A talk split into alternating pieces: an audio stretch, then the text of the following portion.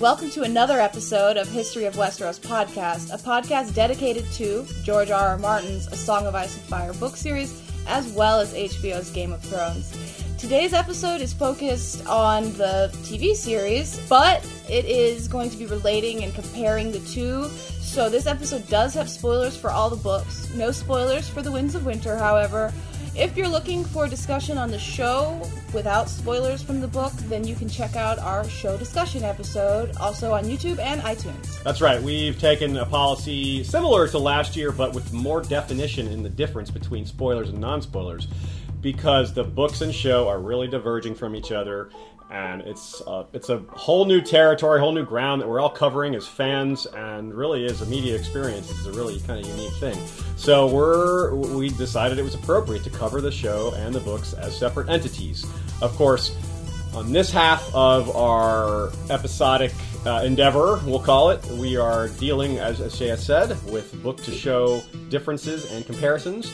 Now, we're not going to be negative about these differences, but we are going to highlight as many differences as we can find because it's fun to notice these differences. And sometimes we'll be critical of them. Sometimes we'll we'll like the changes. It, it just we'll play it by ear. Some of them are good, some of them are bad. Yeah, none of us are purists, but we are all fans with a lot of experience, and we're, we're going to catch things that we just can't point out in a regular TV discussion episode. TV fans a lot of times don't want to hear that. With uh, in the books, this happens, this, you know. But anytime we notice a difference, yeah, we're just gonna we're just gonna talk about it. Sometimes it will be a little negative. Sometimes you're disappointed, but largely for this episode, I was I was pretty happy with Yeah. the changes. I agree. I, I'm with you on that. We want to make honest criticisms about uh, without just griping. You know, that's no fun. No one likes just to hear people griping. But there is some level of criticism that is appropriate for any kind of show review, regardless of how deep in the fandom we are. So that is our goal today. We're going to have a lot of fun with discussing the differences between book and show, using the books to predict the show, not using the show to predict the books, however. Now, we're also going to point out that because this is such a big topic, and I don't mean this episode, I mean the difference between books and show and how big that gap is becoming and how much bigger it's going to be by the time it's all said and done. We're planning a show passes book support group. That's our loose title for it at this point. So that's going to be an episode, a standalone episode where we're going to have special guests and we're going to discuss all the different ramifications of the books being passed by HBO. We're also going to deal with some of the loose ends on the TV show, like. Where the heck is Gendry? You know, is he still rowing? Is his are his arms the size of uh, you know the actor playing Gregor? Yeah, half Thor Julius Bjornson. Wow. Uh, yeah, I remembered his name. So, but also to so rather keep track of that. We're, we're, we're, we haven't announced the date for this show passes book episode yet, but keep an eye out for that. The best way to do that is to follow us on Twitter at Westeros History or on Facebook. History of Westeros on Facebook. You can also email us for updates. But generally, that's those are the best places to keep up with us. Historyofwesteros.com, of course, is the best way.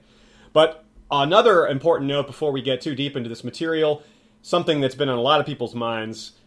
A lot of you are aware that about half the season has already leaked onto pirate um, outlets, and we are not going to watch them. We want to preserve the integrity of these reviews by being able to digest them one at a time and be able to discuss them honestly with you without And in pretending. HD. Yeah, and in HD, without pretending that we don't know what's coming. We don't know what's coming. So and we want to keep it that way. We're all we're avoiding spoilers. I'm not going on to some of the normal forums and online places that I go, so I don't get spoiled. So we want to keep this. We want to be with you guys on this and not get ahead. So uh, well, also we want to make predictions, and we can't we can't make predictions if we already know what's coming. So that's no fun. This is uncharted territory for all of us. I think that some people have a little anxiety about what the show is going to reveal about the books, but I think there's a lot of positives on this as well, and I think there's some opportunity to kind of put things in perspective.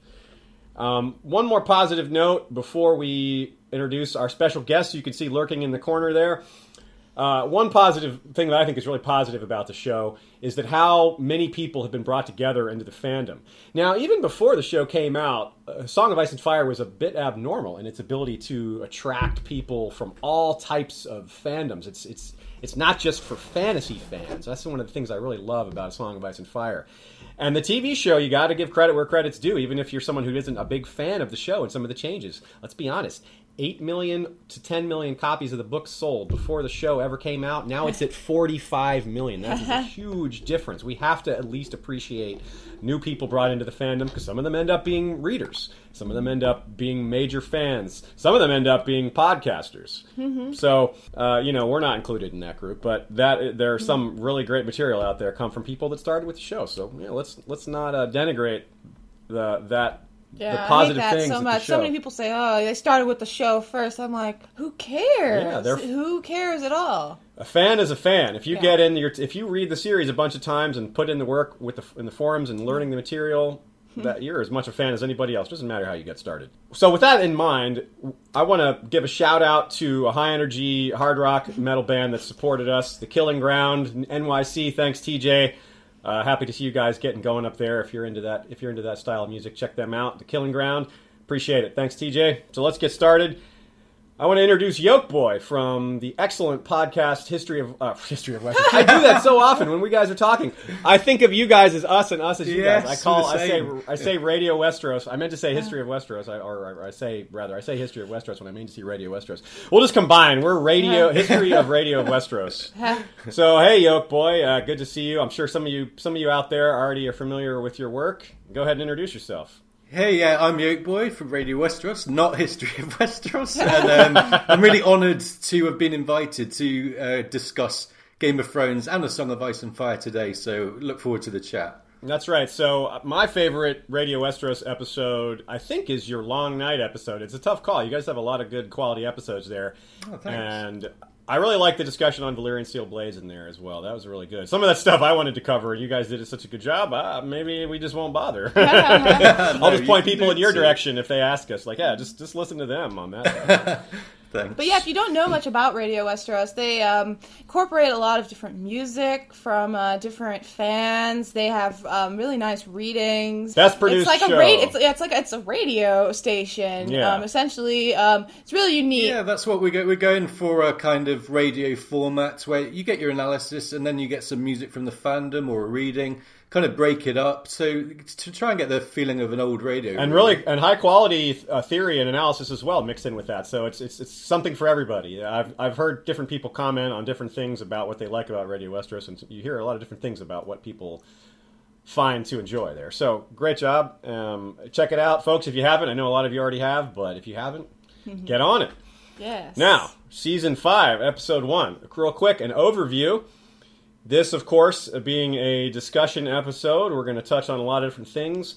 And if you if you see us miss something or we skip skip over something that you wanted us to address, just let us know and we'll bring it up in the next episode. That's one of the great things about the TV show, as opposed to our episodic, high uh, research, heavily detailed uh, podcast is that it's hard to go back and fix a mistake, but in the show, it's all kind of flowing together, so we can always back up just a little bit or jump ahead. So it's it's a much more open, it's a much more forgiving format, I guess you could say.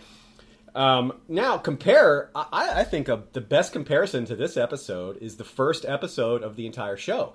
It's a setup. You have a lot of things that are ju- they're breaking new ground on new topics. You're they're starting some new arcs. Uh, part of that's because a lot of characters died off or, or plot lines ended.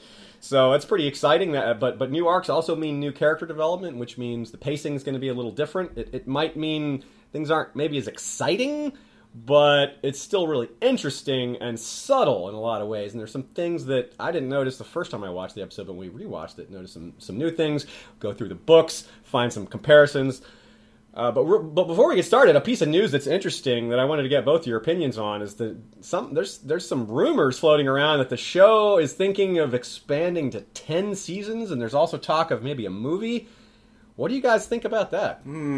Yolkboy. Well, as I understand it, George always wanted ten, and I can't remember the guy's name, but the the, the HBO guy, not D and D, the guy who hired D and D, was in line with that, and obviously the show's doing very well. So, you you know, it's a good money spinner. Everyone's a winner, but you know, D and D must be getting tired. I think this mm-hmm. is twelve months a year for them.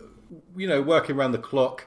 I think there's only so long they can do. So it'll be interesting to see if there's a there's a middle ground perhaps between those two.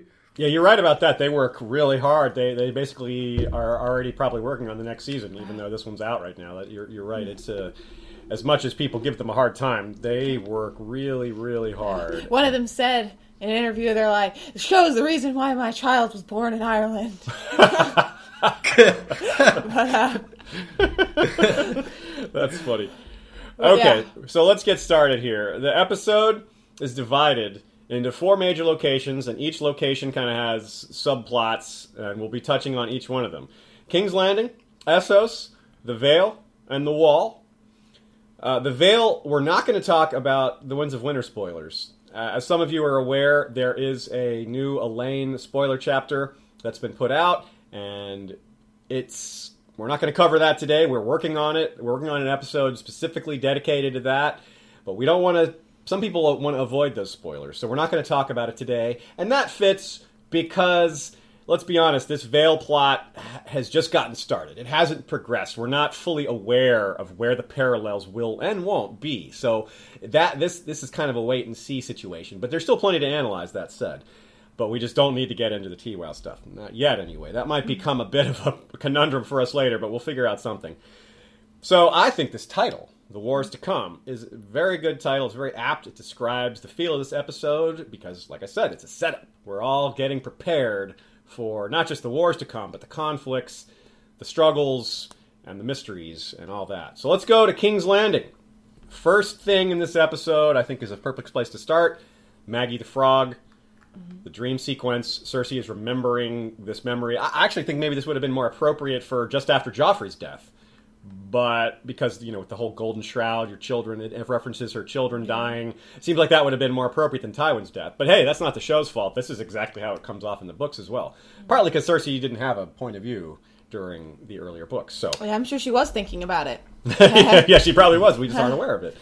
So, Yolkboy, what is your thoughts? The first, we start with this quote of Cersei saying, "You're not terrifying," and mm-hmm. there's a little more to that, isn't there? Yeah, I think you suggested this could be a tongue-in-cheek reference to the actress being a bit too pretty, because in, in the books, Maggie the Frog is perhaps the ugliest woman. I'm not sure if everyone's aware of this, but if you if you put all the descriptions of her, it comes out in dribs and drabs. Hmm.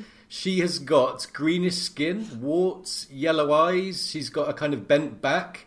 She's got uh, pendulous teats. It says so. George really went out of his way to make Maggie as ugly as possible, really to contrast with the very, you know, beautiful young Cersei. So the fact they kind of hotted Maggie up, I don't know. What do you think? I, I could see someone making a good point in favor of it. I, I don't think she was pretty enough that they really sexed her up, though. You know, like she was still kind of ugly. She just wasn't like insanely ugly, which uh, they really could have done really easily. Like they have makeup, they have special effects. Makeup's way easier. They could have used makeup and made her really ugly. Yeah, she looked like to me. She looked like an attractive woman made to look ugly, not Oh. an ugly woman. But that's fine. To look like she would just be like, you know, at by the dock waiting for some men to meet. I like. I, I I think it was more interesting to have this, you know, haggard old woman who's really, really ugly, making the prophecy about beauty to Cersei, who's very vain. I, I thought that was part of the dynamics, you know, when I read it. And I think some of that has been lost in That's the a very good show. point. Yeah, they, that, that that probably will go over the heads of a lot of people who wouldn't have been exposed to that concept. But once you say it, it makes a lot of sense. That said, I did really like um, the meta element of Cersei saying, you know, you're not terrifying, you're boring. They said you had this, they said you looked like that. Um, I like that they threw that in there, even if they didn't actually make her ugly for whatever reason. Yeah, so overall, I think it was a very good scene. They did a good job of it. There's These these are minor, fairly minor complaints, but there are some other differences, and these are worth pointing to. One quote dra- directly from the books: "We have heard that you can see into the morrow," said Melara. We just want to know what men we're going to marry. So that kind of puts a, a, a perspective on why they went in the first place. They hmm. wanted to learn about who their husbands would be. And Cer- as Cersei in the book, as she's remembering this whole thing, she's sort of telling her old self, "Listen to her." The queen would have cried if she still had her tongue. You still have time to flee. Run, you little fool! So Cersei is clearly regretting having done Yeah. this so long ago. I thought it was really interesting that they made Melara so hesitant and not willing to be going. Like Cersei's dragging her along. Um, you know, to see Maggie. It's true. Well, in, in the books, there's three of them, and uh, Melara is willing to go with Cersei. But there's a third. I, I forget her name. Jane but there's a Farm- Jane girl. Farman is the third Jane. Farnham, yeah, and she in the TV show, the Melara character seems to be a kind of combination of Melara and Jane. I think. Yeah, I agree. Yeah, we never actually get her name, and we never have her referred to by name. Um, people are just assuming. I don't know that, that there was a casting re- announcement that said this was Melara, but uh, That actually raises an interesting question too. Um, the biggest thing, of course, that I know all, a lot of you are, are waiting for us to raise the question of is what is the deal with the Valonqar? The Valonqar is not mentioned, but as Ashaya just alluded to, they didn't even name Melara, which begs the question: Have we seen the last of the stream sequence? Will there be more? Will there be a part two to Cersei's memories here? It's entirely possible. If not. Then we're faced with no Valonqar, which is very interesting. Oh, a spider on me. That's for the blooper reel, right? It's behind me now. what do- What do you think, Yolkboy? What What uh. would be the the consequences of not having the Valonqar? And what do you think? What do you think? There's a chance they'll bring it in later. Well, it if they didn't, and this is a big if, really. If they didn't, it. it oh, carry on. If if if if they didn't bring bring it in, it leaves a lot more options. They can decide to dispose of Cersei however they want, or not even kill Cersei. You know, that's in the realms of possibility too. So really, prophecy is something that D and D you, you know, by bringing prophecies, they're committing to a storyline. And they don't plan so far ahead as George, so I don't think they like to commit. So that's one argument why they might not bring it. That's a good point. As we'll see throughout this episode, there's a there's a couple of examples of things that they sort of committed to that they've maybe forgot about because there's a, a few inconsistencies Oh, yeah. Yes. that we'll, we'll catch on to some. There's a certain later. Greyjoy that hasn't been thrown off a bridge. Yeah. I've been waiting for it. two years. It's getting to be uh, just a, a too much. It's uh, too much of a running joke that they haven't. Prophe- prophecy is a double double double-edged sword for D and D. yes. Uh, so it's possible the Valonqar is going to be named at in some point. That part. I like to think that maybe they're leaving their possibilities open, but I think it would be real smart of them to have filmed a little bit extra so that they have the option. They had the actresses there, like those people Yeah. are only going to get older. If they didn't film it then, they just don't have the option to do it to have continuity. But it did come out. It did come out in kind of dribs and drabs in the books. It wasn't the Valonqar mentioned in Cersei First Feast chapter, and isn't until I think her eighth when we get the story. So they might be capturing that spirit. Exactly. So Yeah. I guess we're thinking of all possibilities here. I, I would. I'd really like to see the Valonqar. I think the the dynamics with Tyrion are very interesting then. And I would like to see her call for Tyrion's head and kind of crack up and go insane because of this, you know, as, as it's done in the book. But we'll see where they take That's it. a very good thing that you uh, point that you raised there, which is that in a feast for crows, the Valonqar gets mentioned. Cersei thinks the name Valonqar several times before it's explained. It's like two thirds of the Hmm. way before the book, before the Maggie the Frog scene actually appears fully in her memory.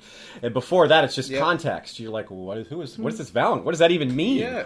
And f- And these slow reveals really show how important it is to the character. When there, whenever there's something like this, which is kind of drip fed, it's always really important to the character. He does it again and again.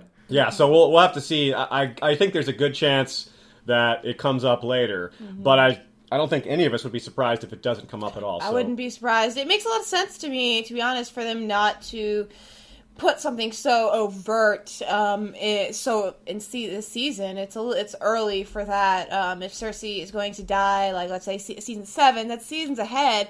You have to know that like TV show viewers, they're going to hear Valonqar, they're going to look the word up, and they're going to see all these things, and they're going to basically be spoiled. and they're not going to know how to spell it. like, how do you spell Valon? I, I You haven't seen hesitate.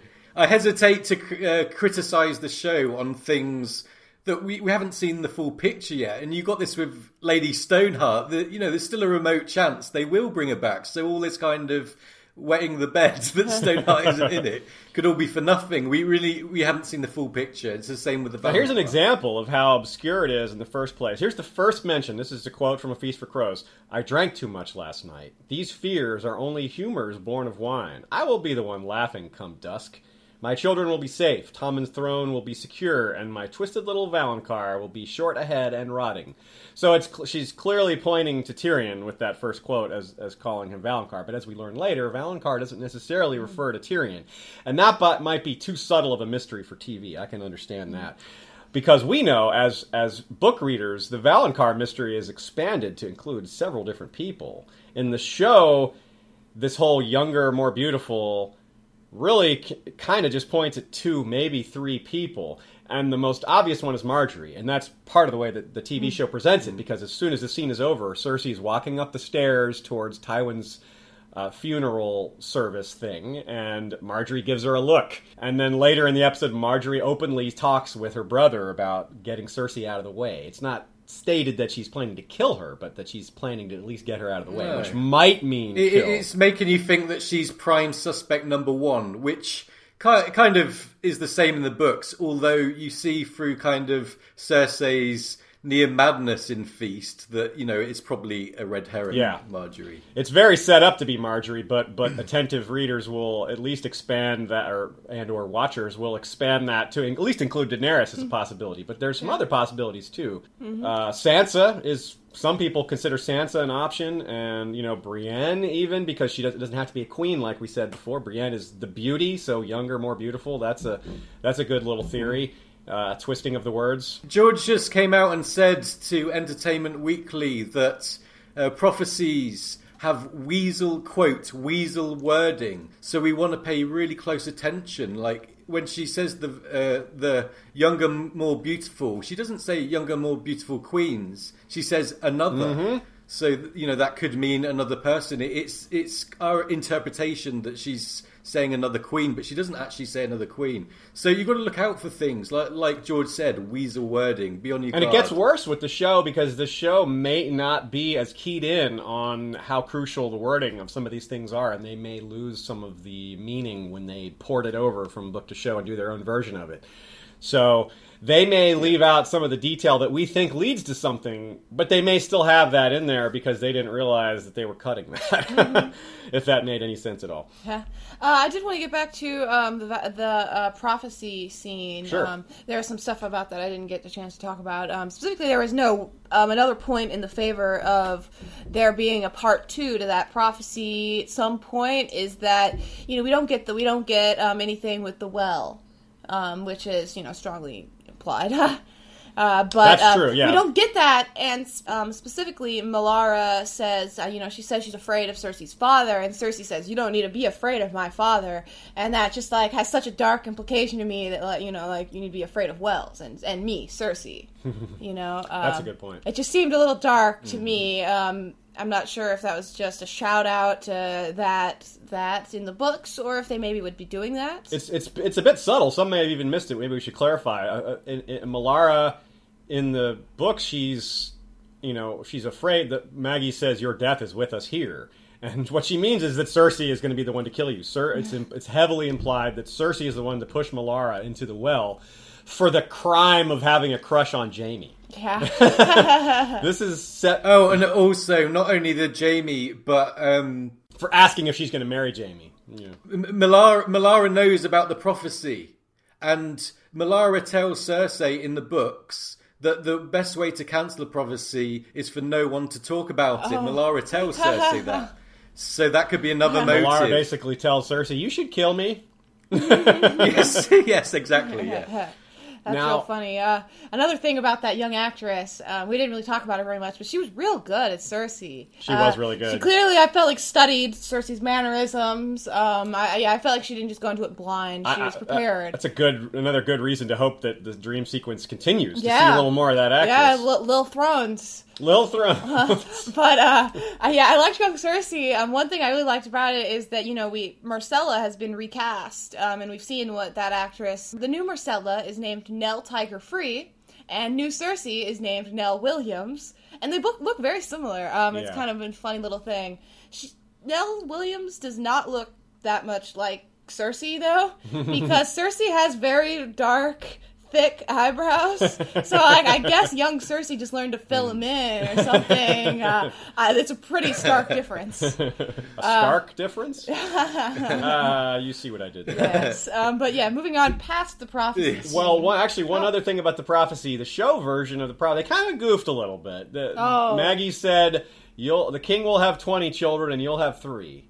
Yet you, Yolkboy, you pointed this out to us before we did this uh, before we got started here. Cersei has a black-haired baby in the first season that she tells to Catelyn she lost in, in infancy. So I, I, I must admit, I did see this on Westeros.org forums. So whoever posted Right that, credit credit to you. yes, good job, whoever. Thank you. Yeah, I think maybe maybe uh, the only real explanation is that they messed up or Cersei was lying. Yeah, it's possible Cersei was just lying to, to make Catelyn feel better. I don't know why Cersei would care about making Catelyn Yeah. feel better, but Cersei is, you know, she's a complicated person. She she's wanted not to make all it about evil. her, is what it was. she just wanted to get it. She wanted to not. Ca- she wanted to make sure no one was suspicious of her having something to do with Bran's death. oh yeah. That's not a bad theory, actually. It, it, it fits. It may not be accurate, but it's at least uh, it's a way we can get past this error It- it- without considering it an error. You could say her baby didn't count. It, it uh, didn't go live past a certain age. I don't know. It was. It, it had Robert's hair. Of course, it didn't count. it wasn't a product of incest. So let's move on slightly. We have Tywin's funeral with the creepy blue eye things there, um, and and Yolkboy, you noticed some uh, a little coincidence there about this this recurring theme of Cersei and Jaime, and, and Yeah, this is the third time that Jaime and Cersei have been in an important moment in a kind of funeral scene with those weird goggly eyes that you, looks like something you get from a joke shop. Because it, I think in the very first episode, you see them kind of plotting around Yeah. jo- Jon Arryn's body, right? Yes, right. And then you see see the you know the controversial scene with Joff, and now now with Tywin. So it's weird this kind of recurring thing. yeah, it's them know- talking around bodies. I don't remember any of the other eyes ever being so blue as Tywin's eyes were. His his eye stones. He's a blue-eyed boy. yeah, his eye stones. I, it was definitely um, a little goofy, but I kind of liked it a lot because we don't have, um, at least not as of yet. Maybe it'll still be touched on. His body is still, you know, sitting there, but we don't have the Right. rotting, the, the terrible smell of Tywin, which was just like kind of a, s- a smack in the face to his legacy. Yeah, and these googly eyes. It was eyes. a kind of little co- comedy comedy poke. Yeah, and so these comedy googly eyes are at that Tywin, so- to me. Yeah, and, Yeah. and it also Okay. fed some theories about you know why is his body mm. like de- decomposing? Like why does it smell? Maybe people were thinking maybe Oberyn was poisoning him. I'm not against the idea of Oberyn poisoning him, but I don't buy it because he was going about his revenge in another way. He clearly was he wanted to see Tywin suffer, and well, I mean, poison would be suffering, but he wanted to bring him down in the eyes of everybody else. So poison wouldn't accomplish that. However, I can't say the theory is, is bunk. I just I'm not a. I don't I'm not bought into it. uh, George has also shown that he doesn't always get deeply scientific with how these things work. He will let things work the way they work in his world, like genetics. He's his, his genetics work magic. There's magic in them. They don't work like real world genetics. For all we know, the way bodies rot in his world's a little different too. the, the microorganisms might be different. It was it was very it was you know very pronounced the way it said, said the body stank. You know, it, it did. There was something. The first time I read it, I thought there's something weird about this that doesn't quite. So I guess that's why the theory is appealing because it did seem like they mentioned the body stinking quite a lot. You know, Yeah, it was brought up a lot. You're right. Like Yeah.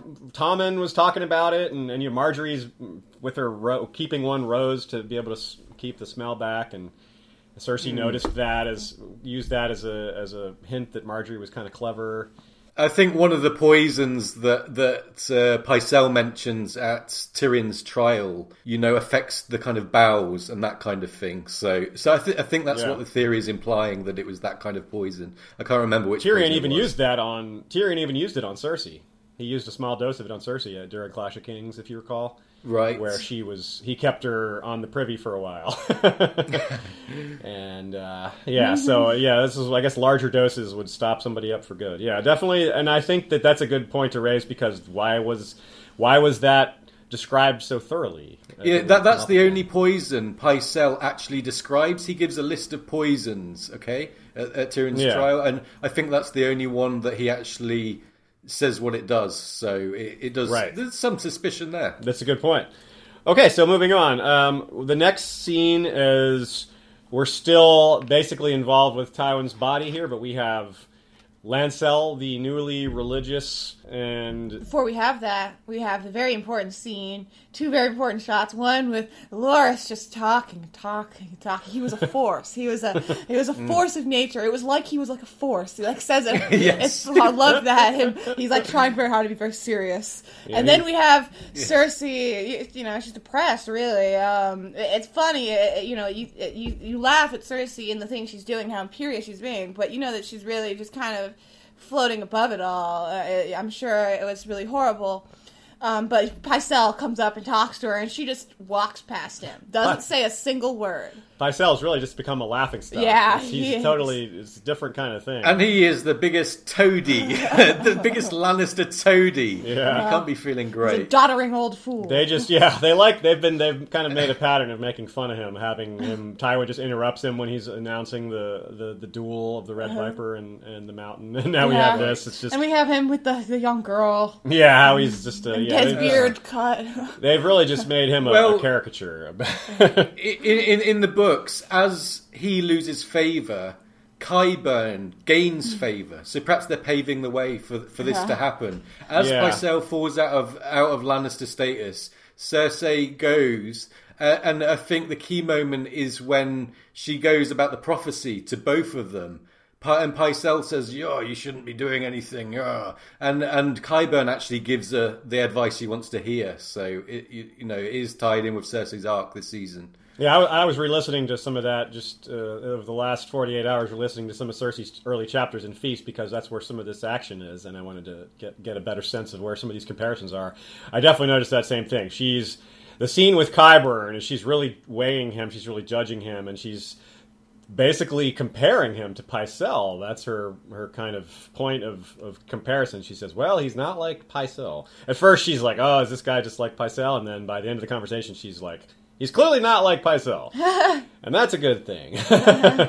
so, but she's also That's it. And Qyburn, Qyburn, she just grows and grows and grows. And like I said, se- he seals their kind of friendship Mm-hmm. with the advice he gives about the prophecy, which we can talk about. and he uh, is is clearly helping her. He's also showing her, telling her what she wants to hear about the the Tyrells. Where he brings her the coin, the the coin from the Reach that was obviously planted by Varys. Rugen, the jailer, uh, and and they see this as evidence that the bribe of Rugen was from uh, came from Highgarden. So she, you know, the, I'm implicating the Queen of Thorns very Cersei just being led by the nose here, being saying, "Look, look at this clue, Cersei." No, that's that's Yeah. not a clue. Cersei and Qyburn. yeah, and Qyburn. Yeah, he's fooled by it too. But then we have, um, after Cersei Mm. interacts with uh, them, we have uh, Lancel is introduced. Um, he's got a whole new look. Yeah. Very inappropriate for a wake. Yeah, like, he looked different. yeah, he looked Who very even different. Recognized him? deep V-neck, which again, I, you should never wear that to a funeral. It's just my thought. It's inappropriate, especially for someone who's showing themselves to be religious. But yeah, he's got the shorter hair. He doesn't have his Dutch boy wig anymore. Um, infinitely better. Yes. Yeah, in the books, Lancel re- nearly dies. What happens? He takes the, the wound from Blackwater and Cersei palms it, which makes it worse. Not only does she do that, she leaves him for dead. It's it's actually Sansa who gets him to a maester. I think it's Maester Franken, I'm not sure.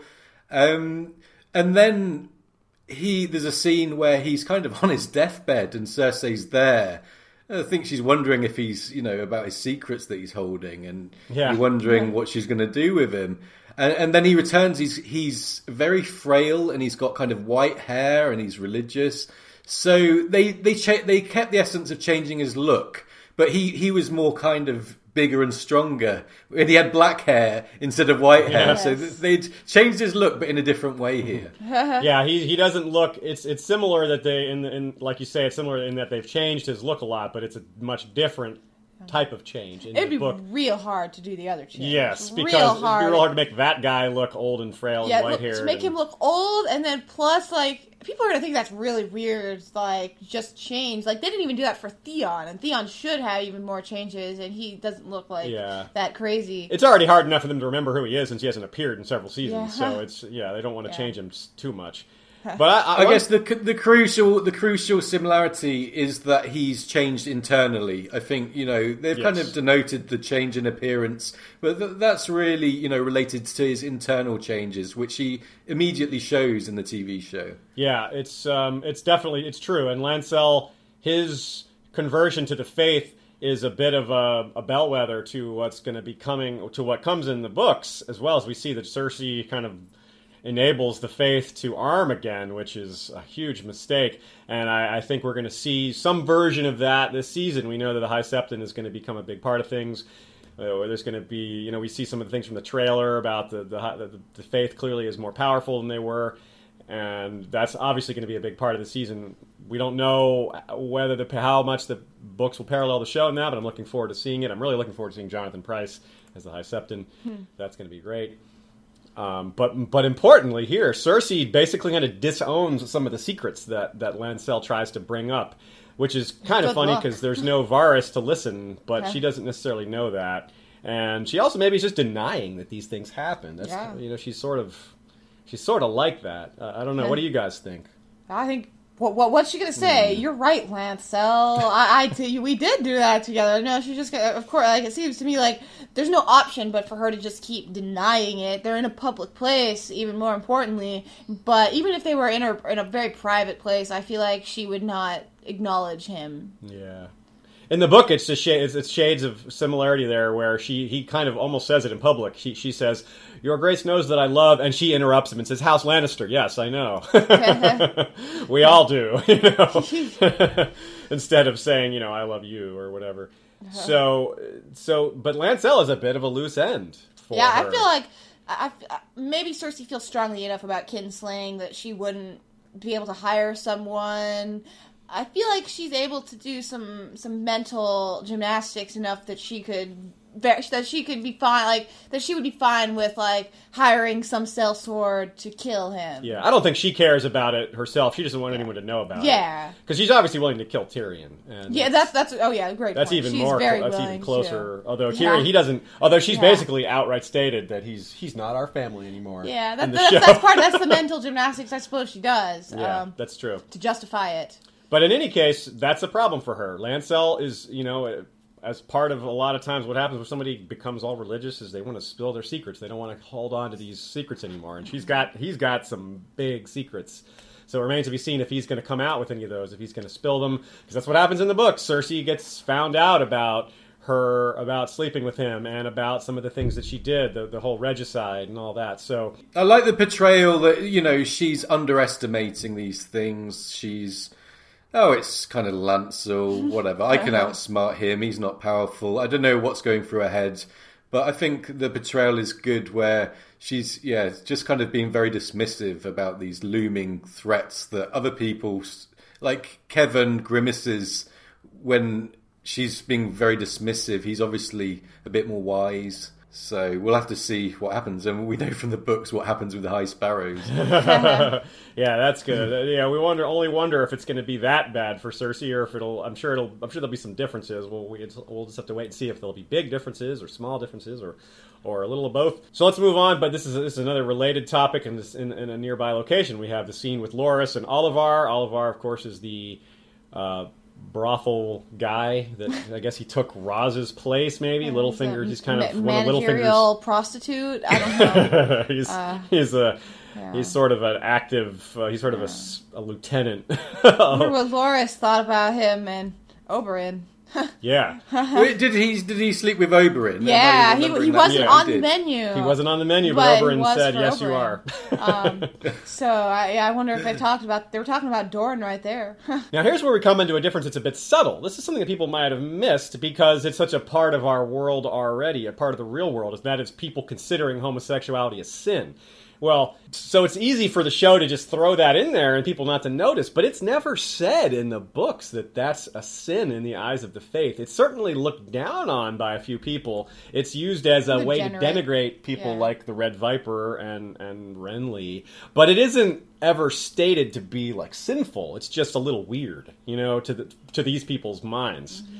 And so I think the show just kind of tried to capitalize on people's modern sensibilities, and that's a little. I kind I'm a little annoyed by that. I, I don't Yeah. think that. I'm I'm more annoyed by this by Loras just being over Renly because in the it's a that's a big change in character from the books where Loras, you know, he even he says when asked but when asked, he says that when the sun is set, no candle can replace it, and he's just desolate about the death. And this he he doesn't think about it, doesn't really talk about it. He is having sex, so I guess he doesn't. He I guess this candles can replace it. Yeah, and he doesn't. But- He, and he's also just doesn't care. He's nonchalant about who knows. Yeah. And Margaery. Yeah, like Cersei, isn't it? It's a similar. There's the, the scenes are back to back, and you see Cersei kind of dismissing the threat of the High Sparrow, and then Margaery says something to him about, you know, do you want to be more discreet? And he's he's just not bothered. He, he's the same dismissive attitude as Cersei. So a few hints at what's to come. Yeah, I think they're both they're both underestimating faith, and I think it's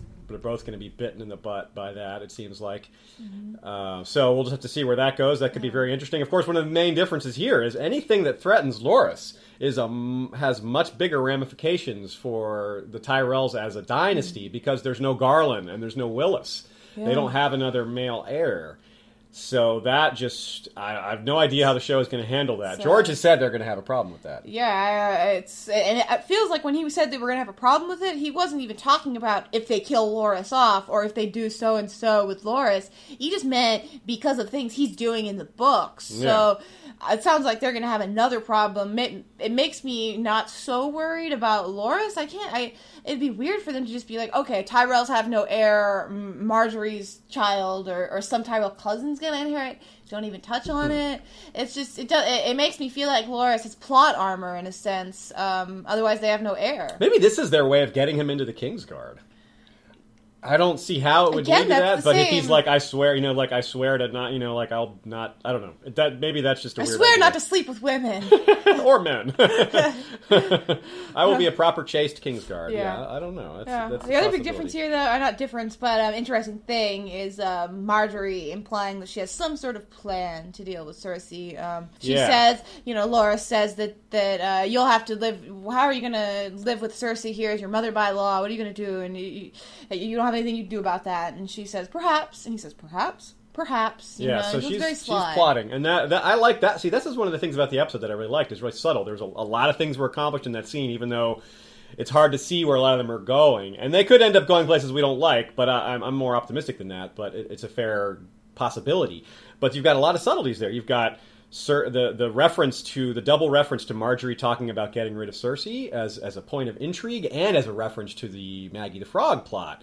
And you've got this double plot with the Cersei and Loras both being nonchalant about the faith, and that whole thing building up. So I, I think that's pretty well done. There's Some- a lot of some- subtleties a, a classic case of Mm. Game of Thrones sex position. But, uh, yes, things important things happening uh, around sex. Yes, nudity. So- this time, this time with men. this episode had a theme of male nudity. it did. It There's definitely did. more male nudity than female did. by far. I watched it with my mother and my brother. it was, it was uh, excellent. Thank you. That's hilarious. Sure, she appreciated that more than the typical Game of Thrones episode. Yeah, I think she did. Okay, so let's leave King's Landing and head over to Essos. Uh, We'll Yeah. on with Yeah. Tyrion Take us about a and day on Game of Thrones time. Yeah. Tyrion and Varys. Differences in how there's some major differences here. Obviously, Illyrio seems to have been kind of shoved out of the picture. Yeah. Not only in a kind of a funny way, Varys is wearing Illyrio's clothing, and, and they're all having this conversation in Illyrio's mansion. Yeah, he just arrives. He's like, Illyrio, are you here? No, like- let me just ruffle in your drawers, Yeah, get some clothes. You guys, you guys go ahead without me. I'm busy Yeah, eating. I guess I, I'm curious if it was a case of Illyrio wasn't available.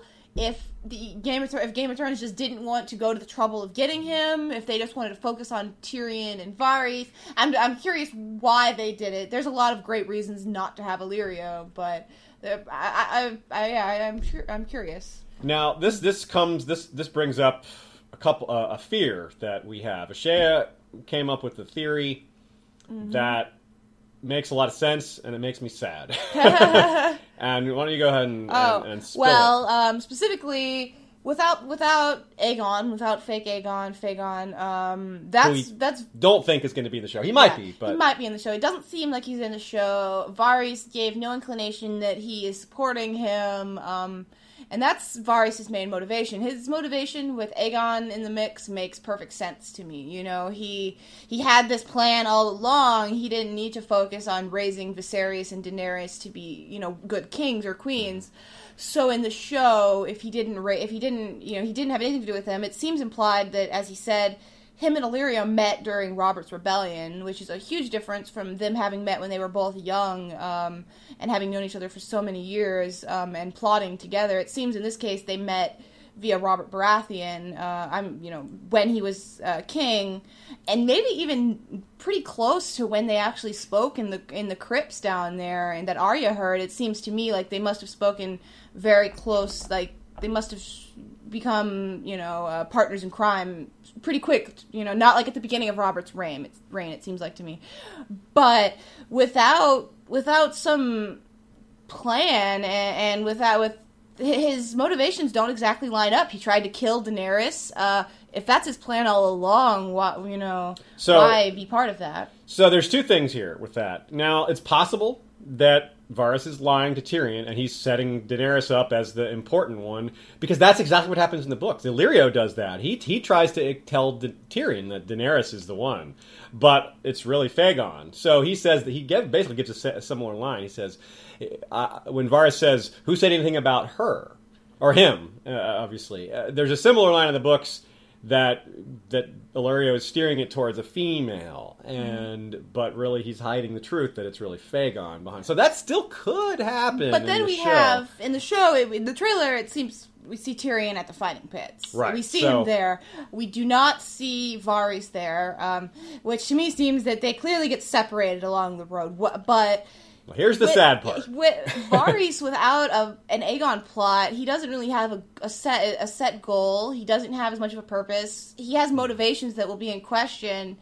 It's easier just to kill him off, like on the road there. Um, but he could he could just get separated from Tyrion. Jorah could kidnap him. Now, That's what happens in the books. Jorah kidnaps him. It makes perfect sense to just have them separate, separate, and then Varys comes back you know, next next season, or we see him later. I hope that's the case, but I mean, there's just a lot of loose ends with Varys' plot line. It just it, Killing him would allow them to yeah. not have to deal with those loose Yeah, ends. he was. We're doing it for the realm. The end of story. Don't don't look into it. But uh, And as an advisor to Daenerys, he's redundant because that's what Tyrion seems to be doing. That seems to be his job. Why does why does Daenerys need two new advisors? Yeah, and they're- both they're both set up to be players, you know. So, like you say, why have them both? And we, we know that they've got a budget and they have to cut people out, so they they need characters that are, have got a distinct role.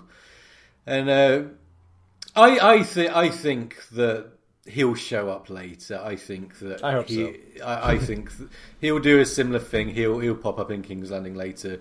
But um, it's definitely worth thinking about Ash's idea that perhaps he is Yeah. disposable now. I mean, if if they are doing seven seasons, they're gonna keep cutting characters. That's the only way they can do it. yeah, Here, here's another interesting possibility that if Var, if he doesn't get killed off, especially if he makes it to Meereen, we get some interesting eunuch on eunuch. We get to see Daenerys already has show, you know she's already knows that a eunuch is you know perfectly capable of being uh, you know a full person, and so to speak, and to be you know she's not going to look down on such a person.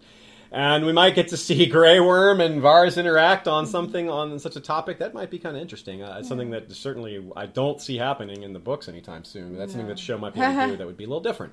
yeah. Uh, so let's hope that we're wrong on that theory. I don't want to see Varys die, but Yeah, I don't if see him die. but if I he do- does, you heard it here first. I do think it would be really um, terribly ironic and ev- everything about it if if like we see that shot of Tyrion seeing the dragon. I, I I really don't think this is ever going to happen, but it just cracks me up to think about it. If like they're almost to Meereen, Tyrion and Varys, Drogon flies up and just roasts Varys.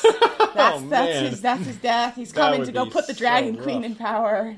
but uh, that's uh, so this is a good pivot point. We talk about um, the the differences here, and we talk about the the eunuch angle, and that brings us to the taking down of the harpy statue, the giant harpy, which is a, a uh, Yoko. You noticed a little bit of a parallel there.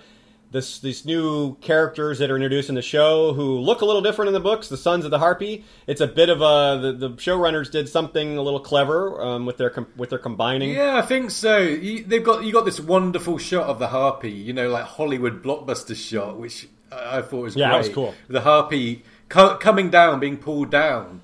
Then I think it's in the next scene. You see the bronze masks. Well, the harpy's made of bronze, and it's a woman's face, and these masks look. I'd have to see it again, but I think that's what they're getting at. The har- the bronze harpy comes down, and then bronze sons of the harpy come up, a bit like the Hydra. You cut one down, and all of a sudden you've got bronze faces everywhere. You know, which really c- captures the the spirit from the books of what the sons of the harpy are all about. Yeah, they're they're they're definitely a shadow group. They don't seem to have uh, the leader. If there's one leader, it's unknown. The the whole who is the harpy is a big question from the books. We won't get into that I here. think they should go all out and have harpy costumes where they have like the br- bronze breasts on their chest, just plates. It'll protect them. See, We're already going to see nipples on a breastplate later yeah, this season. that Why is, we not? are going to see that. I want some bronze wings so they can stay inconspicuous. Yes. So, so of course, the, the the clever one of the clever things I, I was referring to, besides the cleverness of having the masks look like the big harpy, which is pretty cool, is that they basically cut the brazen beast from the show. And the brazen beast, remember, are the new city guard that Daenerys and the Shave Pate form as sort of a police force, kind of a militia slash police force. And the reason they wear the masks in the books is because being on Daenerys' side marks you as you know an enemy of this of the old guard, and people who are helping Daenerys are subject to murders and you know and having horrible things happen to them because these are the, the Danny's supporters are getting targeted along with her Unsullied and all these other ones. So they got rid of them. They got they got rid of them of that for the show, but they wanted to keep the cool idea of those masks, and they changed it from these animals to the looking like the harpy. I, I, I- good job, showrunner. I think that's pretty clever. I like that idea. I like Yeah. that change. Yeah, I, I like it when they recycle ideas. Like they can't have everything like for like, but I, I like it when they, you know, use their imagination and recycle an idea or a bit of something remind you of the books. I, I think that they should do that. And Yeah. they've done it there, so it's good. It's I kind of like an homage. Yeah, I thought the, the I really liked the mask. It gave me it finally gave them a little more of a flavor, a Slaver's Bay flavor. Like my one of the the biggest things I miss from the books is just the flamboyancy of some of the clothing and hairstyles. In Braavosi, fro- to you know, to Tyroshi, to Meereenese, Tyroshi. they have the the crazy like sculpted hairs and horns like, and the tokars and horns and the, everything, the yeah. Daario and his hair and you know there's just so many it's just col- more colorful and they're trying to make it a grimmer more realistic world I get that, that that's the tone of the show but I sure would love to see a very fantastical looking like, colorful show Yeah, that's a good point. And uh, let's so, so the way this is introduced to us, of course, is through this character who in the show is White Rat, and in the books he's Stalwart Shield. And Yolkboy, you caught the reasoning behind that name change. It seems like a minor thing, and it is, but Yeah. it's got a it's, there's, a there's a neat little uh, reason behind it. Yeah, well, in the show, you see Grey Worm saying, you know, I'm going to stay Grey Worm because this is the day I was liberated by Queen Daenerys. But it's never established that the other Unsullied have chosen different names. In the books, this happens, but the other Unsullied have take names for weapons and other weird things. That's why you get Stalwart Shield. They usually put two words together and often it's a weapon. But that's never established on the TV show, so it'd be very confusing if you had this grey worm who's, you know, taken his vermin name that he, he gives a little speech about, but, you know, you, you're never given an explanation why they changed, so That must be So, it. so he's White point. Rat. Yeah, I White rat. That. That's good. That's good. Vermin Yeah, name. White Rat.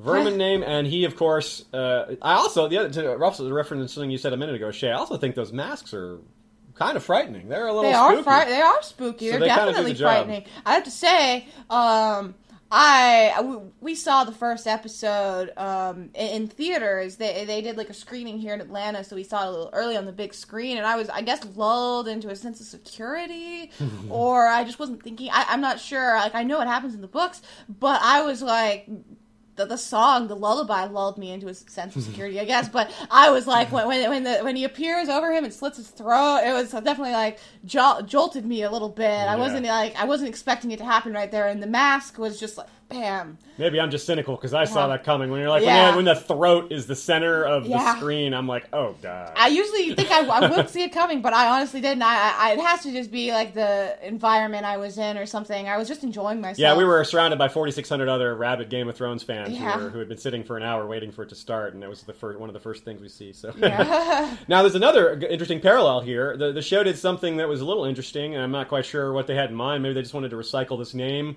But the name Massador was brought up, and Massador is apparently this one of her He's counselors. a shorter. Yeah, he's like a shorter slave counselor. Kind Yeah, of, so we don't exactly know who this ambassador guy. to the slaves. Yeah, it's like Massador the ambassador. We don't know who this guy is ex- essentially, but in the books, he is one of Daener- uh, Daenerys, is one of Missandei's brothers, Mm-hmm. one of the Unsullied that was Missandei's brothers. Because remember, Missandei is from the island of Naath, and three of her brothers were taken as Unsullied when she was taken. One of the brothers didn't survive the Unsullied training. The other two uh, are Massador and Marselen. Massador is killed in the books uh, in one of the, one of the nights when nine different people are killed and it's when this is an, a scene that where Danny starts to take action where she realizes how big a problem the Sons of the Harpy are. They're doing all these nightly murders. Masador is killed by some people throwing rocks from above, like knocking some loose stones off of a walkway. Him and his unsul- unsullied buddy, his, an unnamed uh, guard that's with Masador, are both killed by the falling stones. Now, as an aside, Marselen is the other brother. He's still alive in the books, and he is the captain of the Mother's Men, Mother's Men, which is a free company that forms from slaves that Danny has set free. M- Marselen himself trains a lot of these guys to fight or helps teach them to be better fighters, and so they end up nominating him their commander. So that's kind of cool. It's a really s- subtle undercurrent thing going on there. One of Missandei's brothers is, is, an is an important leadership role. So you wonder. uh, I don't know if the show's going to do anything along those lines. As doesn't seem- is not Yeah, Missandei's he does- brother. yeah. I don't think in yeah, the show. They haven't. If they haven't touched on it, I highly doubt that they are siblings. Yeah, I don't think so either. But there's another interesting thing that happens there, and there's some parallel here. Yolkboy, uh, tell us a bit about your thoughts here on on what happens and Daenerys' reaction in the books here to finding out about these murders and how her anger kind of builds up. Okay, in in Daenerys two, yeah, like you say, the Sons of the Harpy. She realizes the they're more than a, more of a threat when she hears that one of the nine killed is Mossador, you know, and she relates it as Missandei's brother. Then she gets angrier and she allows them really to be tortured by the shave pate. But she says, you know, start off sweet. And it's kind of not really so controversial at that point. It's, it's Danny getting a bit darker. But then someone tells her another one of the nine was a harpist. And remember that her brother, Rhaegar, was a harp player. And she just kind of snaps after that. And she's, she allows sanctions the shave pate to essentially you, you know torture the wine seller's daughters which is a really controversial and divisive moment that you know some people really dislike Danny for this some some people try and justify it but um, whatever you say it's definitely was a step into kind of grayness for Danny's character Yeah, it really shows her temper and how she is still kind of childish in some ways. She's still this is a, this is a concept we talked about a bit in the show only review, where a lot of these characters, Cersei, and as, as well, and as, and here Daenerys is doing it, where she's faced with an obstacle or faced with a challenge, and her re- reaction is to just beat it, to, Mm-hmm. to smash it down, to beat it into submission, rather than using a nuanced solution or doing something that's maybe more w- wise, uh, an experienced Yeah, solution. she's got two sides to her, doesn't she? She does have this kind of,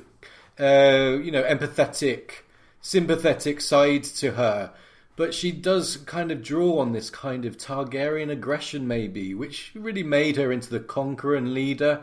So she's a really interesting character, and uh, this balance of two sides of a character is, you know, creates intrigue, and it'll be interesting to see where they lead. Yeah, it's it's interesting. It's a good job, uh, a very subtle job by George there of showing Daenerys's just two sides of her. You know how she's she's got this incredible level of compassion and empathy, but she's also just capable of completely losing it and being her temper overriding all her judgments and causing her to do something pretty dark, like you say, sanctioning the basically sicking the shave pate on a a bunch of little girls. That you know that guy is bru- violent and brutal and, and hates the old guard. Yeah, and, and only only only thirty seconds before that, she had said, "No, no, you know, don't be too harsh on them." On, on the wine cellar because we don't know we don't know if he's innocent or not. She actually was rational. Yeah. and then she she just lost Yeah, it. not. she just it's not like it. someone That's it. provided her with some big game changing piece of information. It was just like, oh, and they also killed this guy. It's like, oh, there were eight bodies instead of well, there were nine bodies instead of eight, and this is the ninth one. It's not like. Yeah, it wasn't like some big No. new piece of information. It was just like, and another person was killed. She's like, what? And then she loses it. Yeah, it's it's it's it's very. She just happened to feel, you know, bad for some reason. Like I said, maybe because Rhaegar was a harpist. The, the harpist was dead, and that just pushed her over the edge. And in, in this in the chapter, it's a kind of it's a bit, a bit more of a build up, but but essentially that's what happens. She just kind of snaps and you know basically, oh, do what you want with them. Just get me answers, kind of thing. She's she's angry. So we're seeing two a parallel here potentially building in the show, and this is why we wanted to talk about this issue so much. Not only just because it's interesting and Daenerys' character, the grayness of Daenerys' character is a very fascinating subject, but will she be faced with similar challenges here in the show? I believe she will. I think that's what they're heading for. They're they're trying to show Dany's already got several other conundrums related to the fighting pits and her dragons, some of these things. Now she is also learning well hopefully she's learning that she can't just do these things and it might be tyrion and varys that come in and maybe teach her a few Mm-hmm. things because she's surrounded by people who are adv- her advisors who are not really used to this sort of thing they're not Emilia they're Clarke. not skilled Emilia Clarke said about this season, Daenerys has quite a few lessons to learn. So. so that's good so we see that that is Yeah. following along kind of a similar book arc she's learning to rule and learning that you can't just smash things down you can't just Can't just say I'm not a politician. I'm a queen. Yeah, Like, that- yeah. Queens are politicians. I don't know what you're saying Yes. there. It's a very childish comment. Yeah. She's she's yeah, you are you're both. You're a queen Yeah. and a queens need to be politicians. Not all politicians are queens, but all queens do need to be politicians. Yeah. Uh, especially when trying to manage this foreign population that has you know these murderers, up you know this shadowy murder group that's Yeah. All that said. I do understand why she responded so maybe rashly uh, to Hizdahr. She's had to have had- been having just, uh, you know, it's just a terrible day lear- learning about these deaths, and it, it's the it's the Meereenese that are doing this, and this is Hizdahr Meereenese asking her for a favor. Like she doesn't know that she can trust him.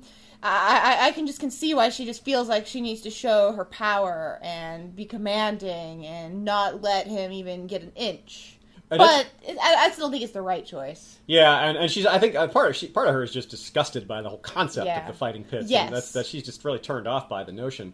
And in the books, that she finally, as we know, she relents and finally opens them. But when she goes there, she hates it, and she Yeah. thinks she says this was a mistake. and Yeah. then that's kind of cast aside because Drogon arrives, and you know the Yeah. whole thing takes on a whole. The scene takes on a different angle. We certainly know she says she okays the fighting pits here. We don't know under what circumstances, if it happens in the next episode. What you know, we don't know if Drogon comes during the fighting pit scene either. We don't. Um, I, I kind of, I'm kind of expecting that, but we, yeah, we don't know for sure. Yeah. So here, and here's where we show someone who is learning to talk to Daenerys and learning how she works. And I think that Varys and Tyrion, or and or Tyrion, if they get the opportunity, will figure some of these things out too. Especially Varys. Varys is a master of knowing when to speak and knowing what emotions to appeal to, even in rulers uh, the way he appeals to Ned and Robert when they're arguing is a good parallel. I think he's going to know the kind of things to say to Daenerys and how to speak to her. And Daario is showing some of that same wisdom. He doesn't challenge her about the fighting pits in front of everybody. It's something that Sean brought up in the show only review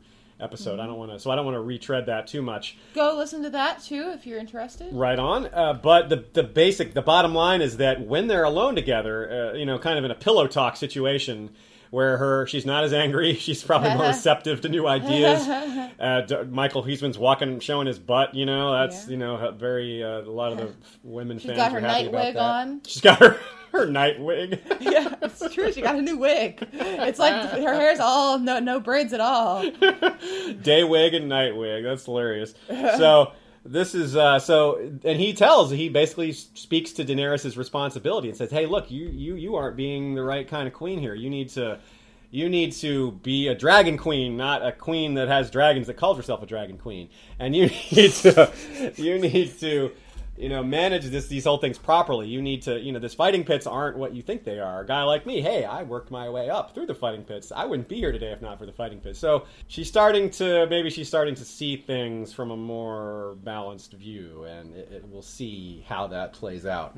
I wonder if I wonder if Daario is going to, you know, take on a few roles of the people that were kind of, you know, asking for things. Remember Brown Ben Plumm, uh, you know, wanted the dragons all primed and ready, and you know, ready to ready, and that was a big, that was a big, that that was a big plot point. I wonder if Daario is going to be used as a kind of device to take on all these kind of challenges and.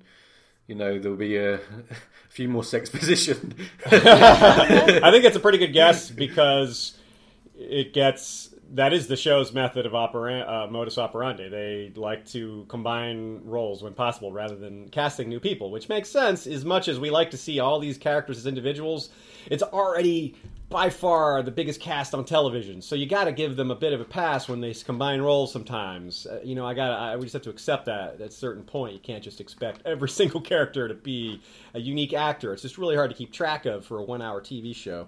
So I don't mind that. I don't mind that at all. I, I, I accept it. One last thing about Essos before we move on to the next section, and that is this this small difference with we have in the books. mm, Grey Worm is asked the same question he's asked in the show, which is why would uh, an Unsullied go to a prostitute? Well, we see why. It's demonstrated to us in the sh- in the show. He wanted to be held, and he wanted to. It was like kind of mothering gesture. He just wanted human contact. That's a need that pretty much everyone has on some level. But in the show, it's it's shown to us. And when the question is posed to Grey Worm, he dismisses it. He doesn't answer Missandei. He's like, yeah, he kind know. of he doesn't want to tell her. Uh, in the book, it's Daenerys that asks the question, and and Grey Worm answers honestly. So we're we're presented with the same information, but in the show, it's done in a different way. I, I think maybe Grey Worm was almost a little upset by the question. It was almost like he's like, Well, well, remember that these Unsullied are taken, you know, before they're five years old. Yes. You know, imagine they miss their mothers. Mm-hmm. So, you know, being held, and, you know, the TV show, they summed up that feeling in the books pretty well. You know, the woman singing to him. You know, these Unsullied, they've had their childhood stolen. So that that's how I interpret it. That you know this kind of almost motherly contact. You know, that makes a lot of sense. Yeah, I'm curious though. Is Grey Worm when he says he doesn't know it to Missandei, is he lying to her because he I think he doesn't was. want? You, th- you think he's lying? He does. Is it because he doesn't want her to want to do that with him because he's embarrassed about him about himself and his brothers and uh, weakness? Is it? y- You know, is it? Is I it? I think it might be some of that. I think it also might be that he's a little offended that she wouldn't understand that. Like this, he, well, of course, I still have, you know, of course, we still have a need for human contact or closeness Yeah, or whatever. yeah. Just because you know he might have been insulted because he likes her and Yeah, maybe he's yeah maybe he's thinking like, do you really need to ask? You, Yeah, you know, you're smart enough that you know you should you should know that obviously we're not going there for sex. But I, I- still think it's a valid thing for Missandei to ask. Like, what if all the guys are going there because they want to you know perform oral sex? Yeah. uh, you know, or what if there's a big difference between that and wanting to cuddle with a girl and. Missandei likes Grey Worms. She has a vested interest. I, I, I don't know. It Yeah. felt it felt a little a little odd to me. I, I didn't necessarily think he was lying, or that he, or that if you. It, you you could call it lying, but that it was more that he he hadn't done it himself and he didn't fully understand. It's Yeah, kind of- I, w- uh, that's definitely it's definitely curious. Well, I guess we'll just have to wait and see. yeah, it and seems cer- it'll- certain. I, I really, I, I like the fact that they go in there and they're showing the humanization of these Unsullied, which are supposed to be, you know, machines, pieces of meat, and you know they do this in the books, but but the you know the advantage of TV, they can actually show things uh, outside of the POV. So we don't we hear about things like going to a prostitute for a bit of a cuddle, but you know being able to see that, I, f- I think they've done well to actually show it. I think it's an important issue and theme which you know was prohibited with the POV structure that we. Can I agree with that. I- I- so kind of well done to the TV show. I, I doing said the same thing last season. I said I liked the the, the Missandei uh, Grey Worm stuff because it's it's a theme of Game of Thrones. The theme of the books is that we see the plight of, of the soldiers and the common men, as well as seeing the people at the top and, and what they have to deal with. It's, it's, it's we see at all levels of society how war affects people. So I do I give major credit to the show for tapping into that, even though it's something that people really like to complain about. The the relation people think the relationship between Grey Worm and Missandei is really just unimportant and boring. Yeah. And, well, you're entitled to your opinion on that. I respectfully disagree. I think it's I like it, um, but Yeah. I can I really- understand why people think I, can see, I can see why people Right, well, it, it is. It, there are other things that have been cut that maybe are more important than that. That's a common complaint is that there's only so much they can put in the show, and of all the things they put that, that's kind of the complaint, you know. And I don't disagree with that part. So I could say that maybe they could have put something better in, but I do like the choice mm-hmm. in a vacuum. So Yeah, I really liked the white rat scene with him. Uh, how they show from the harpy coming down, and then you see him like kind of a low shot at him. You know, like they're like the ones that look powerful. You You know, look really and then satisfied, You, you yeah. look satisfied, and then you, you follow him. You know, you follow him, and he goes there, and he co- goes in. You know, and yeah, like, like you say, it's very humanizing. Um, it's just yeah, it was a really great, great scene, well structured. okay, well let's move on. Here we go wall. with the wall. the wall. Uh, where I want to start here is one thing that a lot of us fans of the books are waiting for and are hoping doesn't get cut from the show is that great line from Jon saying, Ed, fetch me a block. And that line is still up in the air. I was hoping that because Janos Slynt was a coward in episode 9 of last season and he was seen to be a Yeah. coward, that this would be grounds for executing him. I thought maybe this would be his path to death, which probably is coming at some point this season. But there's a few changes, and so that's that that whole thing is up in the air. Uh, The main thing is one of the main things is that Thorne and Janos Slynt and Alliser Thorne have kind of swapped places. Instead of Slynt being the candidate for Lord Commander, we have Thorne being the candidate for Lord Commander, and the, the other is backing the other. And, and the show and the book have that reversed, which is fine. I don't. That doesn't seem like a, a crucial change. It It just- makes a lot of sense. yeah, Thorne's the one who's been in, Yeah. in a leadership role Yeah, it makes way more sense for Alliser to be to be nominated. After his brilliant speech uh, rousing the men to battle in, in episode four, or season four, episode nine, I- like a lot of people. I gained some grudging respect Yeah. for him. It was really well done, and that actor did a great job. And it makes me want to see more of him, even though he's kind of a dick. yeah, I like him. Okay. so uh, so I'm glad that he's the, the the guy rather than Slynt. Um, but I really don't know where this is going. Um, but obviously, this is all foreshadowing the election of of probably seeing Jon Snow elected as Lord Commander. I, I, that seems very likely given trailers and given how that's just a plot line that I doubt they're going to cut. Um, so they mentioned Mallister. They mentioned the uh, the Dennis Mallister. So it could be a similar situation. So here's a question: Do you guys think they're going to?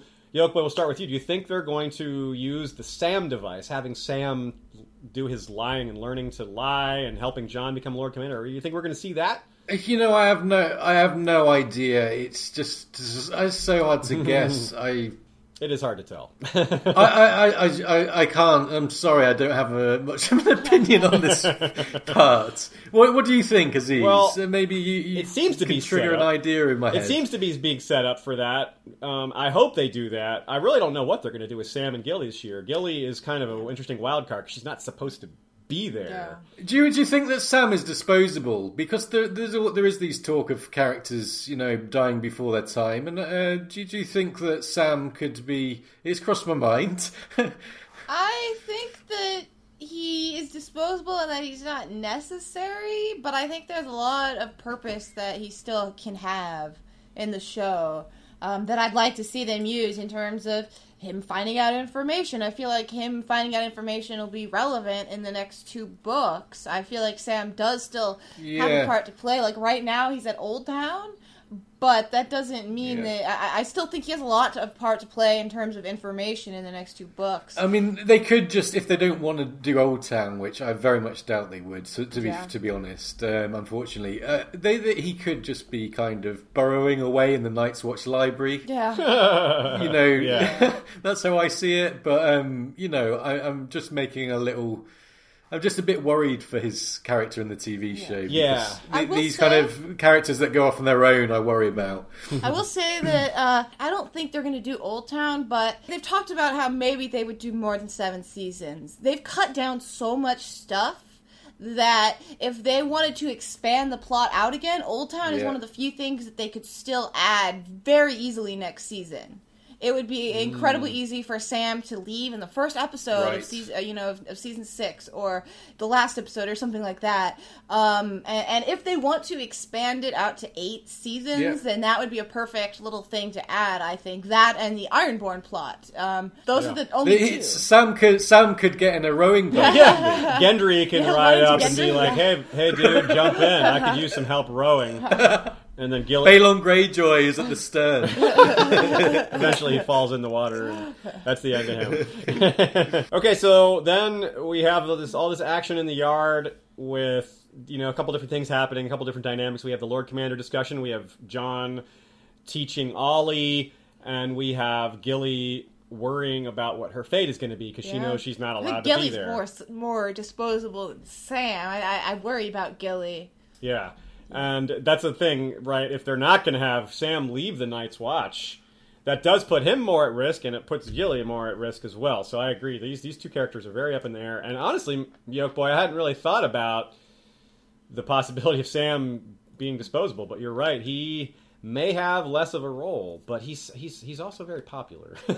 Yeah. That doesn't mean they won't they won't kill him off. I, I I don't know how popular he really is. He's popular, more so popular among book fans watching Yeah, the show right. than he is. You notice they don't put Sam in the trailers. Yeah. You know. Uh, As Aziz, um, Yeah. tell Ned Stark about being popular. Everyone knows Sean Bean dies. Sean Bean always dies. So now, but that that scene is is interrupted by Melisandre arriving and coming to collect Jon to bring him before Stannis and Davos. But before the scene with Stannis and Davos, we have Melisandre asking Jon if he's a virgin. Now that's that brings up all kinds of questions. It Uh, does, and in in the Dance with Dragons, Mel does f- you know flirt with Jon a lot, and at one point she even says, uh, "I can't, I don't know the exact quote, but it's something like, you know, uh, two people have the power to be one, the power Yeah. to cast shadows." Yeah, the, the, that's why he I'm sorry, I, I couldn't get the quote exactly right off memory. something about that's she why definitely says the and power to cast shadows. Yeah. Power of being together. The yeah, it's what was like whoa, yeah. So the possibility of shadow babies. Jon, she's already alluded to that. Melisandre, in her own chapter in Dance, says the. Sh- The, the wall is making her more powerful, and she thinks about how how dangerous and deadly any shadows she creates here, and how how yeah, nasty no, would it says something like dark.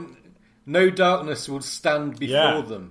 I mean, that's serious. This is someone that's given birth to a shadow. We saw the shadow babies Mm-hmm. before, and now she's saying no, no darkness will stand against them. But she just needs the right man, and she's looking for someone with a kind of f- fire inside them because Stannis, Stannis is too weak. And Dav- she tried Davos. Davos turned her down. Davos Sounds is, like Try Davos Davos. is creeped out by the whole thing. that sounds like so. Melisandre's dating profile.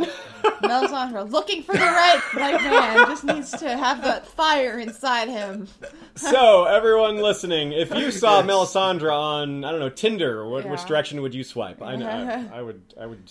I would get the hell away from Uh, there. Jon looks like he's thinking about it. Yeah. uh, yeah. It's. I, I feel like Jon could be could be seduced, but I don't think he'd be seduced to do shadow to make shadow babies. I don't think he. I don't think he'll be part of any of her religious stuff. He's very much. um He's very much supports the old gods. I just don't think he would. I agree with you. Do you, do you think that he could uh, he could change though? You, you know, I'm talking about the books. Do you think Jon is going to undergo changes, and also we don't know what it's going to be like when the others arrive and everyone's freezing and people have got no food and they're starving and eating each other and there's zombies.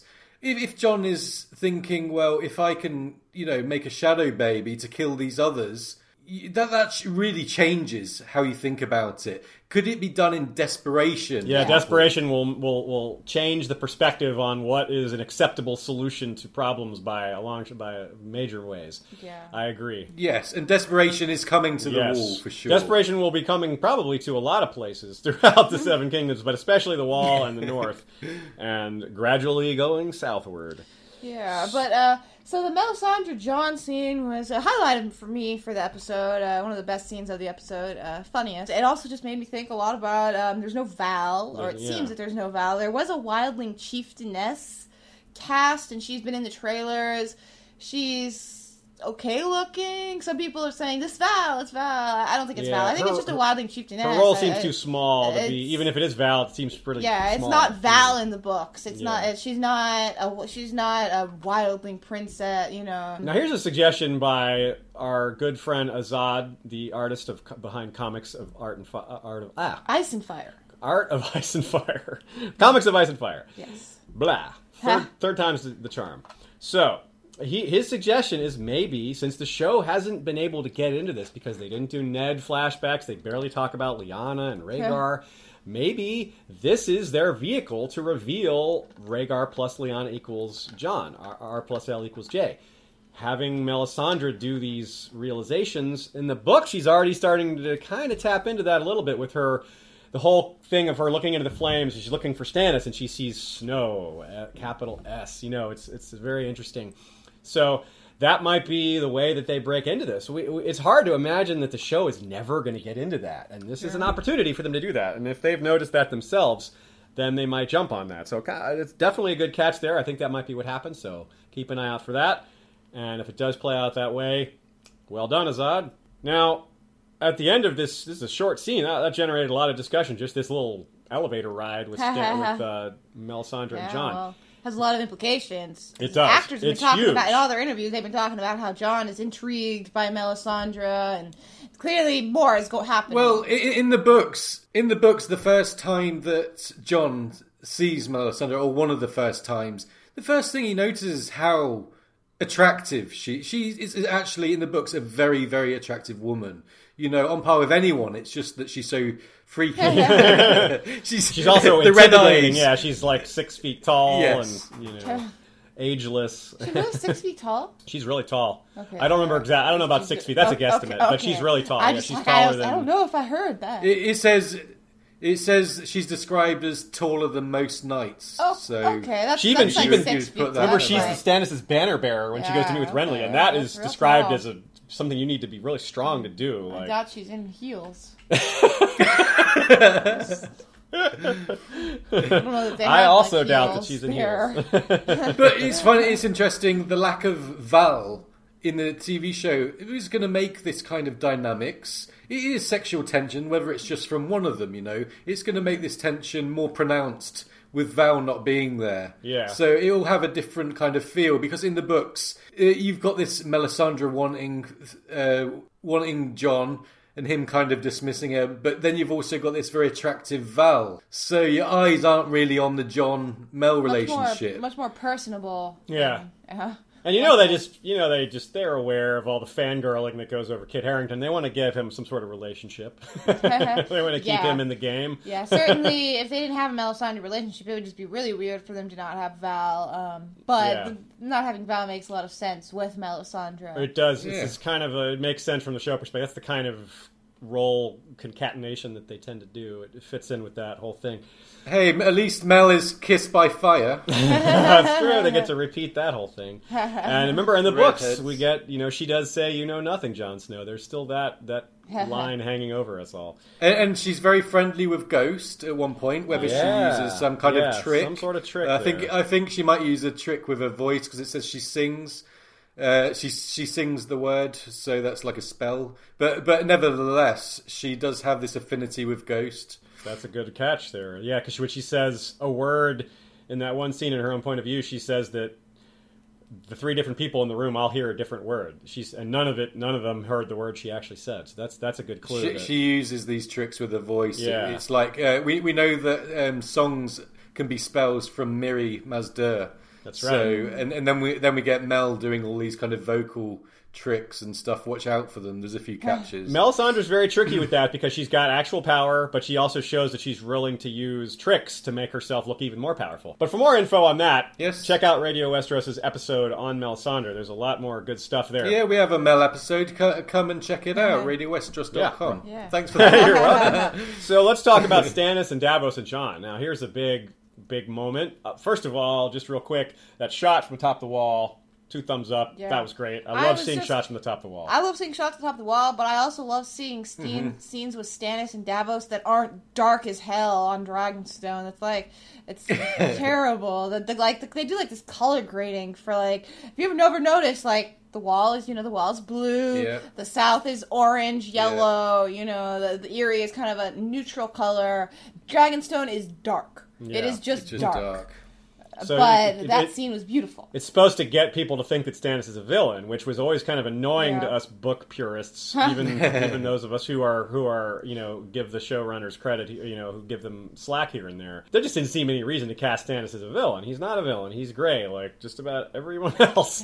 so I don't know. That's just TV. I guess they maybe they just wanted to they needed they want to define who is good and bad a little more. But mm-hmm. that's that's not a that just doesn't. Fit Well, maybe they're just saying what a what a depressing place. place Yeah, yeah. I never, I never exactly saw it as them casting him as a villain. There, I just t- saw it as Dragonstone sucks. Yeah, know? I don't mean that he cast him as a villain. They're just kind of it's just like a villainous overtone. Yeah, not it- like he's a villain. dark. Right, like this kind of uh, Dark Lord retreating back to his Yeah, to bro- back to his Yeah. Castle Yeah, Grayskull or brood. something. Castle Grayskull, That's hilarious. So, so Stannis' goal here is to get Jon to help him get Mance to help him, which is so he wants the wildlings in his army. Stannis is a man that sees the bottom line, and the bottom line is to win wars, you need soldiers. He's already hired some.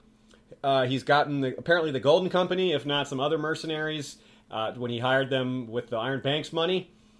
And that's why his army was so big, but he's not done. He needs more soldiers than that. He wants to add the wildlings to his army. A lot of differences from book to show here. Some of them don't seem too big, but there are some that are very interesting. For one thing, wildlings in his army was something that Jon shot down right away in the books. He was like, "Look, you're not going to get any northern lords to join you if you've got wildlings in your army. Mm-hmm. The Umbers, in particular, will just flat out attack you." Yeah, Jon doesn't even bring that up. Yeah, Jon doesn't raise that issue at all in the show. They don't seem to be addressing that, which is fine. It's a, it's a thing. It's too complicated. The Umber's attitude towards the Wildlings hasn't been touched on.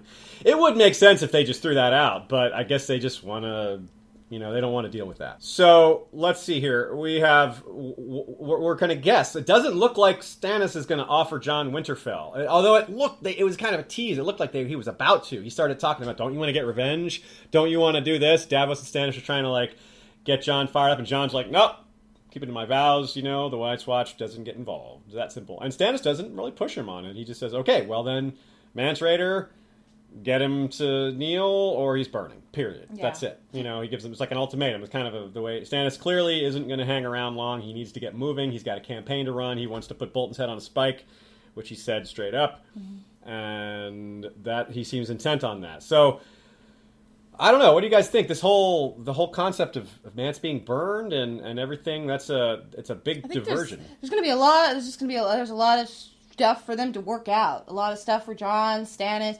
Tormund, different wildlings to figure out. We see people at what we what is Hardhome, um, so we know that some stuff happens with, with that with wildlings going there. Um, I, I, foresee some. I, I, foresee some really interesting talks between Stannis and Jon about what about the wildlings and about the interactions with the Northmen. I hope they have a lot of that. I was really looking forward to Jon and Stannis' conversations because they're Yeah. a great part of the book. I hope that I hope something. Yeah, I hope Stannis doesn't just move out immediately. Yeah. Um, I'd like, yeah, I'd like to see some good conversation. That would be too bad if they if, if Stannis immediately left and they didn't get a chance to do some chatting. but it seems to be uh, let's see other other possibilities here. It does it also looks if we think about this. Uh, Yolkboy, something you pointed out with the what the the lack of wild the wildlings in his army as usual. There's some sort of this is going to be a combination. This is going to be where the showrunners found a, a streamlining opportunity. Yeah, I think I think that um, in in the books you had the northern clans who are kind of hill people who come to uh, on the advice of Jon actually um, come to Stannis's aid, which is you know shows Jon's great kind of leadership skills and advice. He's a smart guy, and uh, so Stannis has a common cause with these northern clans, but um, maybe they're just going to uh, replace the clans with with wildlings. It'll give the wildlings something to do. Um, I think that you know they're, they're good in battle scenes. People like Tormund and stuff. People are used to what they I don't look see them like. just hanging around there. Yeah. Yeah, and people like someone like Tormund and all of those kind of people. You, you uh, what are they going to do? Just hang around the wall? Yeah, right. It, it would be. Uh, it, it- I'd rather. I think the showrunners would rather see them in battle, and so would I. I'm It hoping. seems like anyway. Tormund has proved to be a very popular fan character, and I do think they, the showrunners probably noticed that. They may have noticed that well in advance. They may have predicted it.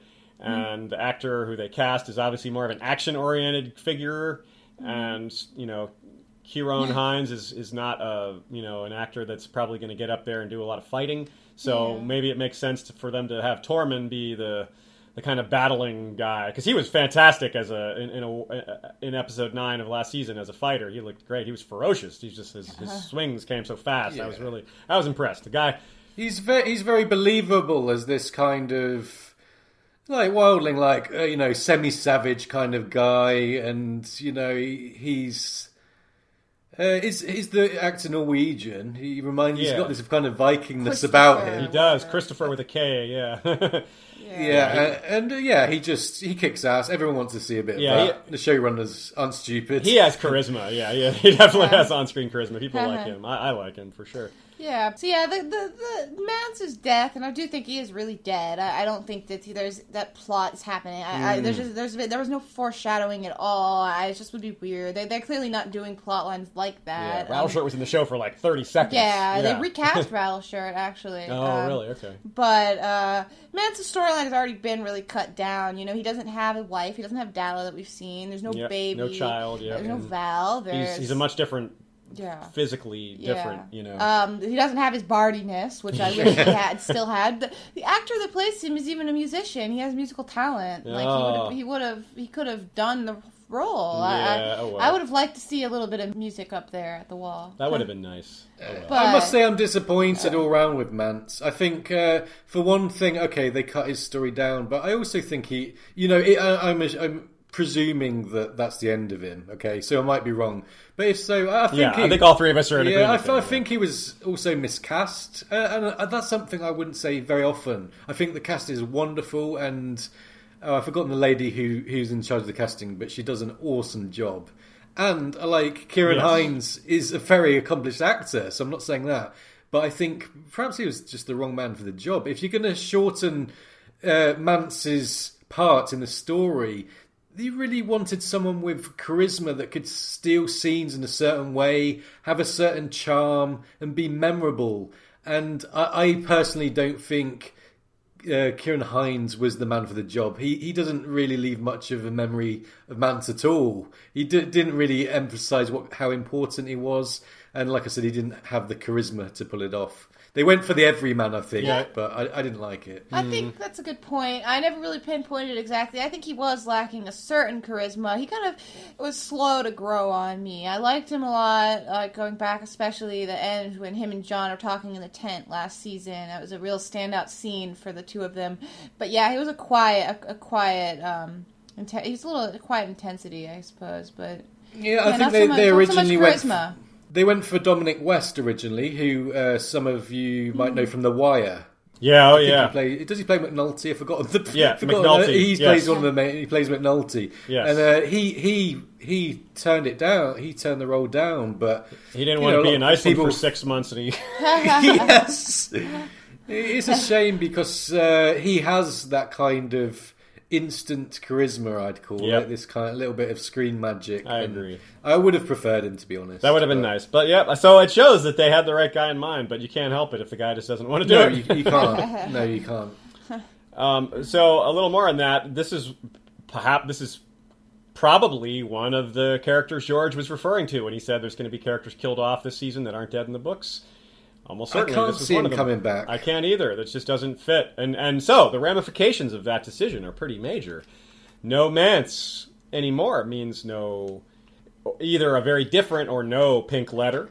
Uh, the plot of him going to Winterfell during the wedding. Of course, there's all possibilities that that wedding situation is a lot different in general, but the Mance being involved is is right out.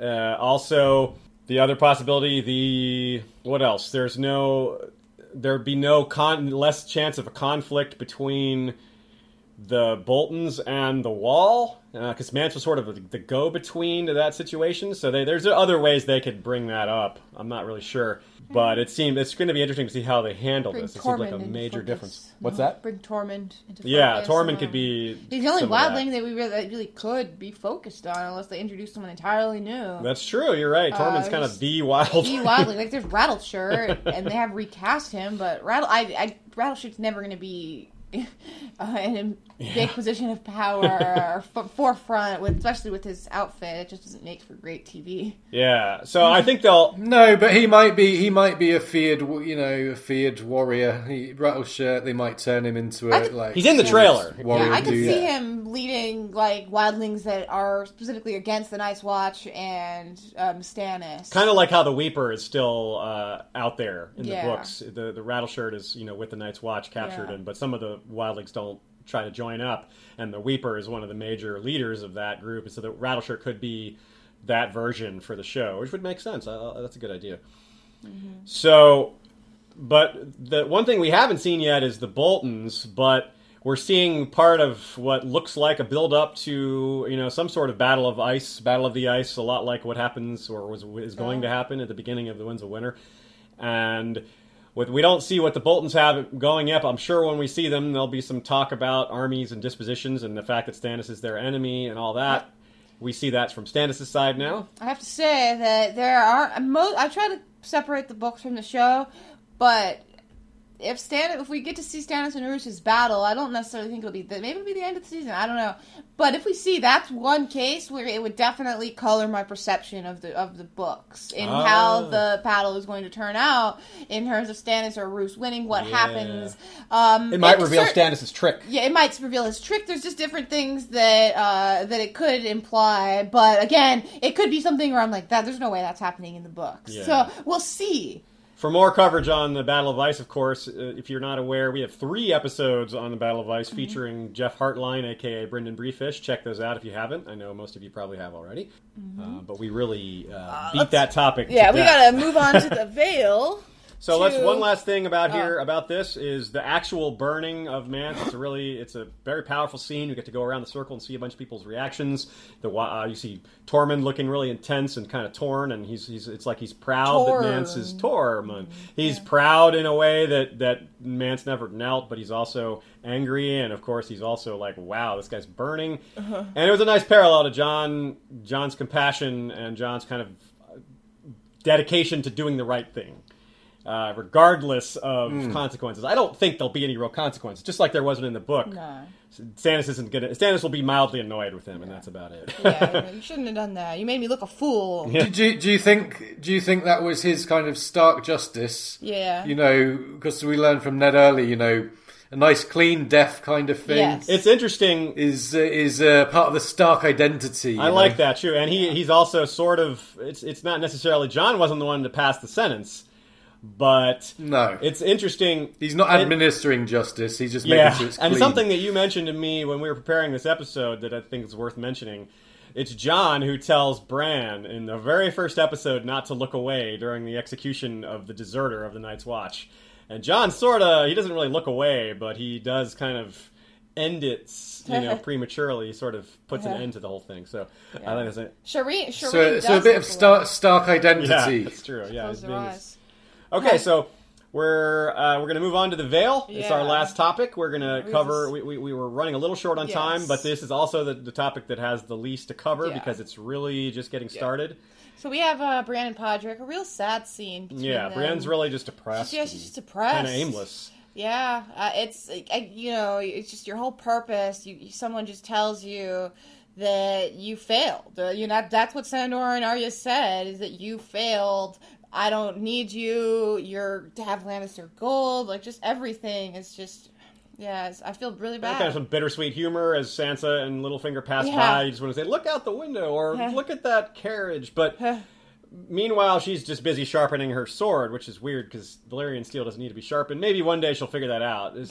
It's- Huh. she's just going to Yeah. be like, "Wait a minute, I don't need to sharpen this sword." Yeah, maybe. I, I think it's. A, I think. I think even if she did figure it out, she'd just be like, she, she, "It's a kind of thing that you do when you're angry." Yeah, like she's just sharpening yeah, it. she's, she's sharpening her as long whetstone. as like if it's not causing any damage to the Valyrian steel sword, Oh, then yeah, it's, it's just a- fine. Yeah, as, as long as she's not ruining Yeah. it. she better not ruin it. what have you done? She's like, "Oh my god, I ruined my Valyrian steel blade with a rock. Dang it! What, I, what was I doing here?"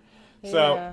So that's going to be interesting. And then, of course, like you, like we, we've a great thing to point out here is this same. This is this near miss of of Brienne almost barely crossing passes with Sansa or crossing paths with Sansa is an homage to the books, isn't it? Yeah, this is very much in the spirit of you know what's going on in Feast for Crows, where there's all these kind of intersections. Brienne has kind of been used as eyes on the devastated lands, and then uh, the most notable near miss in the books is Brienne seeing the Titan's daughter. And for those that can't remember, that is the ship that Arya has just boarded. So so close. So Yet close. far. so the actual Vale proper uh, with Sansa and Littlefinger, we're, we're introduced to Sweet Robin being a 13 year old and a helpless, totally help, helpless fighter, hopeless Yeah. and helpless, yes, both those things.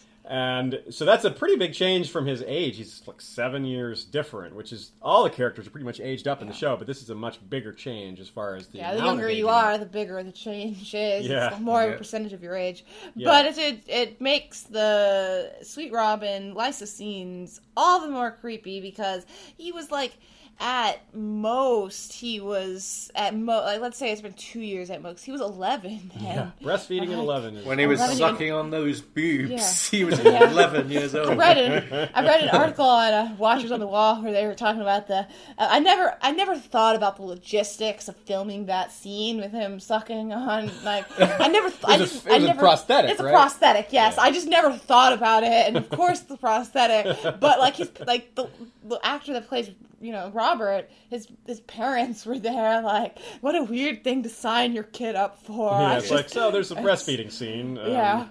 For Yeah. your teenage, your young teenage son. You're like what? yeah, that must have been a bit of awkwardness yeah, real weird. the- for uh, that whole thing. Uh-huh. So okay, so let's see what else we have. There's like we said, they're just barely scratching the surface of of what's going to happen in the Vale. We're really just introduced to some concepts rather than some specifics. The concepts being Sansa is getting a lot more confident. She's Littlefinger is starting to see that see this on his own. He's there. They have some back and forth that reveal that Sansa is kind of thinking along the same lines that he is, and she and he kind of respects that. And it's just kind of a, a lot of this is going to be a wait and see. We just don't know where Littlefinger receives this note while they're sitting there watching Sweet Robin do his pathetic attempting at training. What is that? What was in that note? In our other episode, Sean suggested maybe it was a note. Maybe it was the note that Tywin is dead because that meant isn't brought up at all, and, and that news has just got to be spreading. And or it could be something else. It could be something completely different. It could be something very sneaky. It could be some sort of hey, Littlefinger, we need you to you Come know here. go somewhere else Yeah. because he maybe he won't stay in the Vale. Hmm, I don't know. Yeah. But what do you guys have any thoughts on that? Any predictions or guesses, or is it just kind of a wait and see? Not about the note in particular. I, I yeah, not about the note in particular. I think all of those make sense for for him to have gotten a note to any of those effects. But um, clearly he is leaving the Vale. Clearly they're going west, not east to the Fingers. Um, when we were, we never saw the Fingers really. We Yeah, never saw we never saw the Baelish house. But uh, west could be anywhere. They're they're in the Eyrie. yeah, that's true. But there's some pretty strong um, implications in the trailer about where they're going, or at least where Sansa's going. Yep, but we'll cover that when it comes along. Um, Some people may not want to hear about that. Oh, okay. too much. Not wanna hear And about We the are running short on time, so that's a, a reasonable Yeah, that's a good enough to- reason. to We'll talk out. about it next episode, surely. So Uh, we'll start to uh, Yolkboy. Did you have any more thoughts on the Vale? No, not really. It was such a you know, it's quite brief, wasn't it? So I, I'm happy. Yeah, it, it's it's a it's a good setup, but it's hard to to guess. The show is it's going to go in its own direction, or whether it's going to parallel some of the things in the spoiler chapter. It doesn't seem like it's going to. It seems like it's going to be different, and that's actually something worth addressing. When the Mercy chapter was released last year, it did seem to be a response to some of the scenes that were coming in season four, and some people thought because of the timing of this chapter that maybe something similar is going on. So far, I don't see it. I don't hmm. see the similarities. I don't see. Maybe George wanted to just remind readers that these things were going in a different direction. he said George said specifically that he was pushed into posting this by his Yeah. publishers and other people. Like I was going to say that next as well. So that's Yeah. that, that that's that's I, that's So definitely I puts think a it's whole I think it's his publishers it. and everything like that wanting to capitalize on the show to be like he puts out a new Winds of Winter you know chapter. It's in all the news reports and people are reminded there is a book series that I Yeah. should read. Yeah, it, it could be. I Um, don't, I'm not sure about that. I, I definitely could, there could. The cynical view on that is George is maybe putting some spin on that. Maybe he did want to put it out, Yeah, but that's true. the publishers true. put some. I don't think that's the case, but Uh-huh. it's worth mentioning. Yeah. I know some of our listeners who or, or watchers have have suggested that, so I wanted to throw that out there as an as an option. I think it's a, it's a reasonable suggestion. Um, moving forward though, um, to what's going to be in the next episode to the tr- to the next time on. Some people do not um, watch the next time on. I know that some people specifically try to avoid it. Um, you should just uh, you know shut this off now. Yeah, if you don't want to be spoiled on that, we're not going to get into real detail. Yeah, we're just but talking about we're what's just in gonna the do next some time oh, on. very very high level view. Yeah, we're going to talk about what wasn't in the episode that we should look forward to, stuff Yeah. like that. Dorne, of course. huh? Dorne is a big one. Yes, Dorne is a big one. We specifically see Doran and Ellaria talking. Um, I will struggle to be neutral. I I predict um, in those episodes. I've actually been considering that maybe I should just like do a little video where I just say I didn't like this, this, this. Two minute long, just me like just saying it, get it out of my system. But uh, I'll try to be neutral. I, I, I have my hopes open, even if um, I'm I'm real. I, I, I had a lot of hope, my high, high hopes for Dorne and Ellaria pushing for revenge, which is what it seems to be, is not not what I was looking forward to. Yeah. Well, next we have Arya, who is Yeah. we haven't seen Arya yet. At Obviously, the House of Black we'll and White, see her obviously, soon. that's the next episode's title. so look the House for of us Black to and be White. yeah, yeah, exactly. That's clearly So- she's going to be in the next episode. We'll be talking about that. The Boltons we haven't seen yet. We haven't seen Theon with them. I'm sure there'll be a good bit of that. The Greyjoys, we don't expect to see them this mm, season. We, might still see Balon. That's a loose end, but like, you should tie don't know what's up. going on with that. The Brotherhood without banners. Don't know if they'll appear or not. Gendry Gendry, yeah. still rowing, getting stronger. I love mentioning that three times per episode. Yeah, we, we need to see him. And Bran, not going to be in this season at all. Um, no Bran, no Hodor. All right, we're all very sad. Uh, but that's, of course, as as you all know, as book readers, you know that that's they've basically reached that point in the books, minus a few, you know, training scenes, minus a few scenes of Three Eyed Raven explaining how some things work. That's the only thing we've really missed out on. And of course, you see our cat infestation again kicking Yeah. up. Oh no, Qyburn. It'd be interesting to see the the the Robert Strong yes, uh, to to see if that's gonna you know what happens there because that was set up last He season. was. You're right. Right at the end of the season, we saw Qyburn working on him, and Cersei giving him license to do that. Yeah. There's So- bound to be less secrecy around it in the show because they have to show us really what he's doing and Yeah. show us Robert Strong and stuff to that effect. Uh, it's yeah, I'm very curious. So I hope you guys have en- enjoyed this so far. Of course, we'll be with you all season, and we'll probably modify our approach slightly as the season moves on, as we see how things are going. We're going to continue having guests. We're going to have Yolkboy back, potentially uh, as much as we might even have you every single episode. We're going to maybe have. Whoa! Yeah, how would you like that? Uh, I- I'd like it. I like Cool. it. I li- you know, I, I love History of Westeros. Uh, I know you've got some great fans, so I don't see why not. I like it. We're, Yeah, we're going to bring your partner in crime, Lady Guinevere, in as well. Uh, I'm sure she would like to put in Join weigh in. in on some of these issues, and Mm-hmm. so we'll have an even bigger group, some more opinions, and more smart people getting involved. Mm-hmm. And I'd like to say, you know, comparing the books to the show is fun, but it is a challenge. There's so many differences, and the farther the show goes along, the bigger these differences are. So it is a challenge, and we kind of rely on the community a bit. We we come up with our own differences and our own catches, but you guys are can help us out. Send us your thoughts. Send us things that you want to see us discuss. Send us, you know, anything you thought we missed or that we failed to address.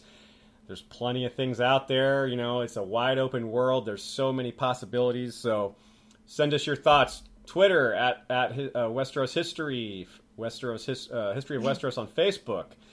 History. Uh, I always forget what our email address is. Westeros History at gmail.com. Or you can just go to historyofwesteros.com and they're all linked right there. That's right. It is a it is a con- community endeavor. All these things. We're not just we don't just do this on our own. We're really happy to have you all along with us in this uncharted journey, as we're calling it, as the books and show diverge.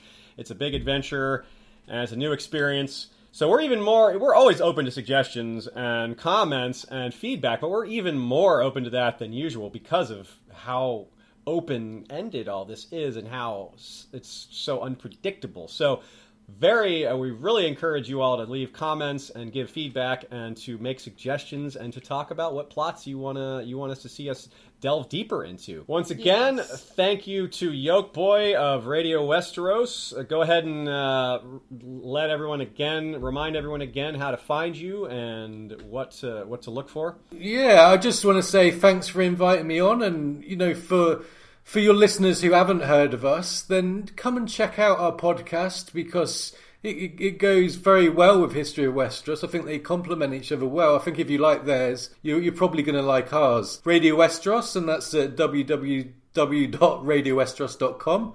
Uh, yeah, I've been Yolkboy, and it's been a real honour to be here. So thanks. All right, you're it's welcome, and thank you for being you. here. And we look forward to having you back. Um, now, time for some credits. Uh, there's always great. There's a lot of great ways to support the show.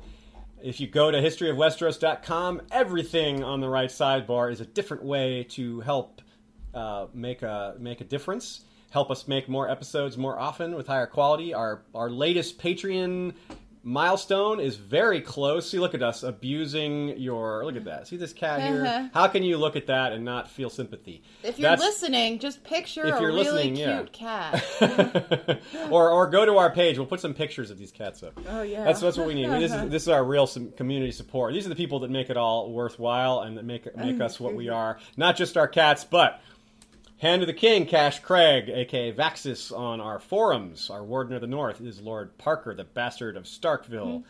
The wardens of the south, east, and north are currently unheld. Our borders are undefended, people. Help us out. Our master of coin, however, is Lord Robert Jacobs. That's well taken care of. Our master of whisperers is Lord James the Scholar. Grand Maester Itai wears the jeweled collar of many metals. Rosie the Clever is our Master of Laws. Our Master of Ships is Lord James Tuttle, and a great job they all do. Yeah. Our History of Westeros Night's Watch Lord Commander is George the Golden, an Oh. exemplary Lord Commander.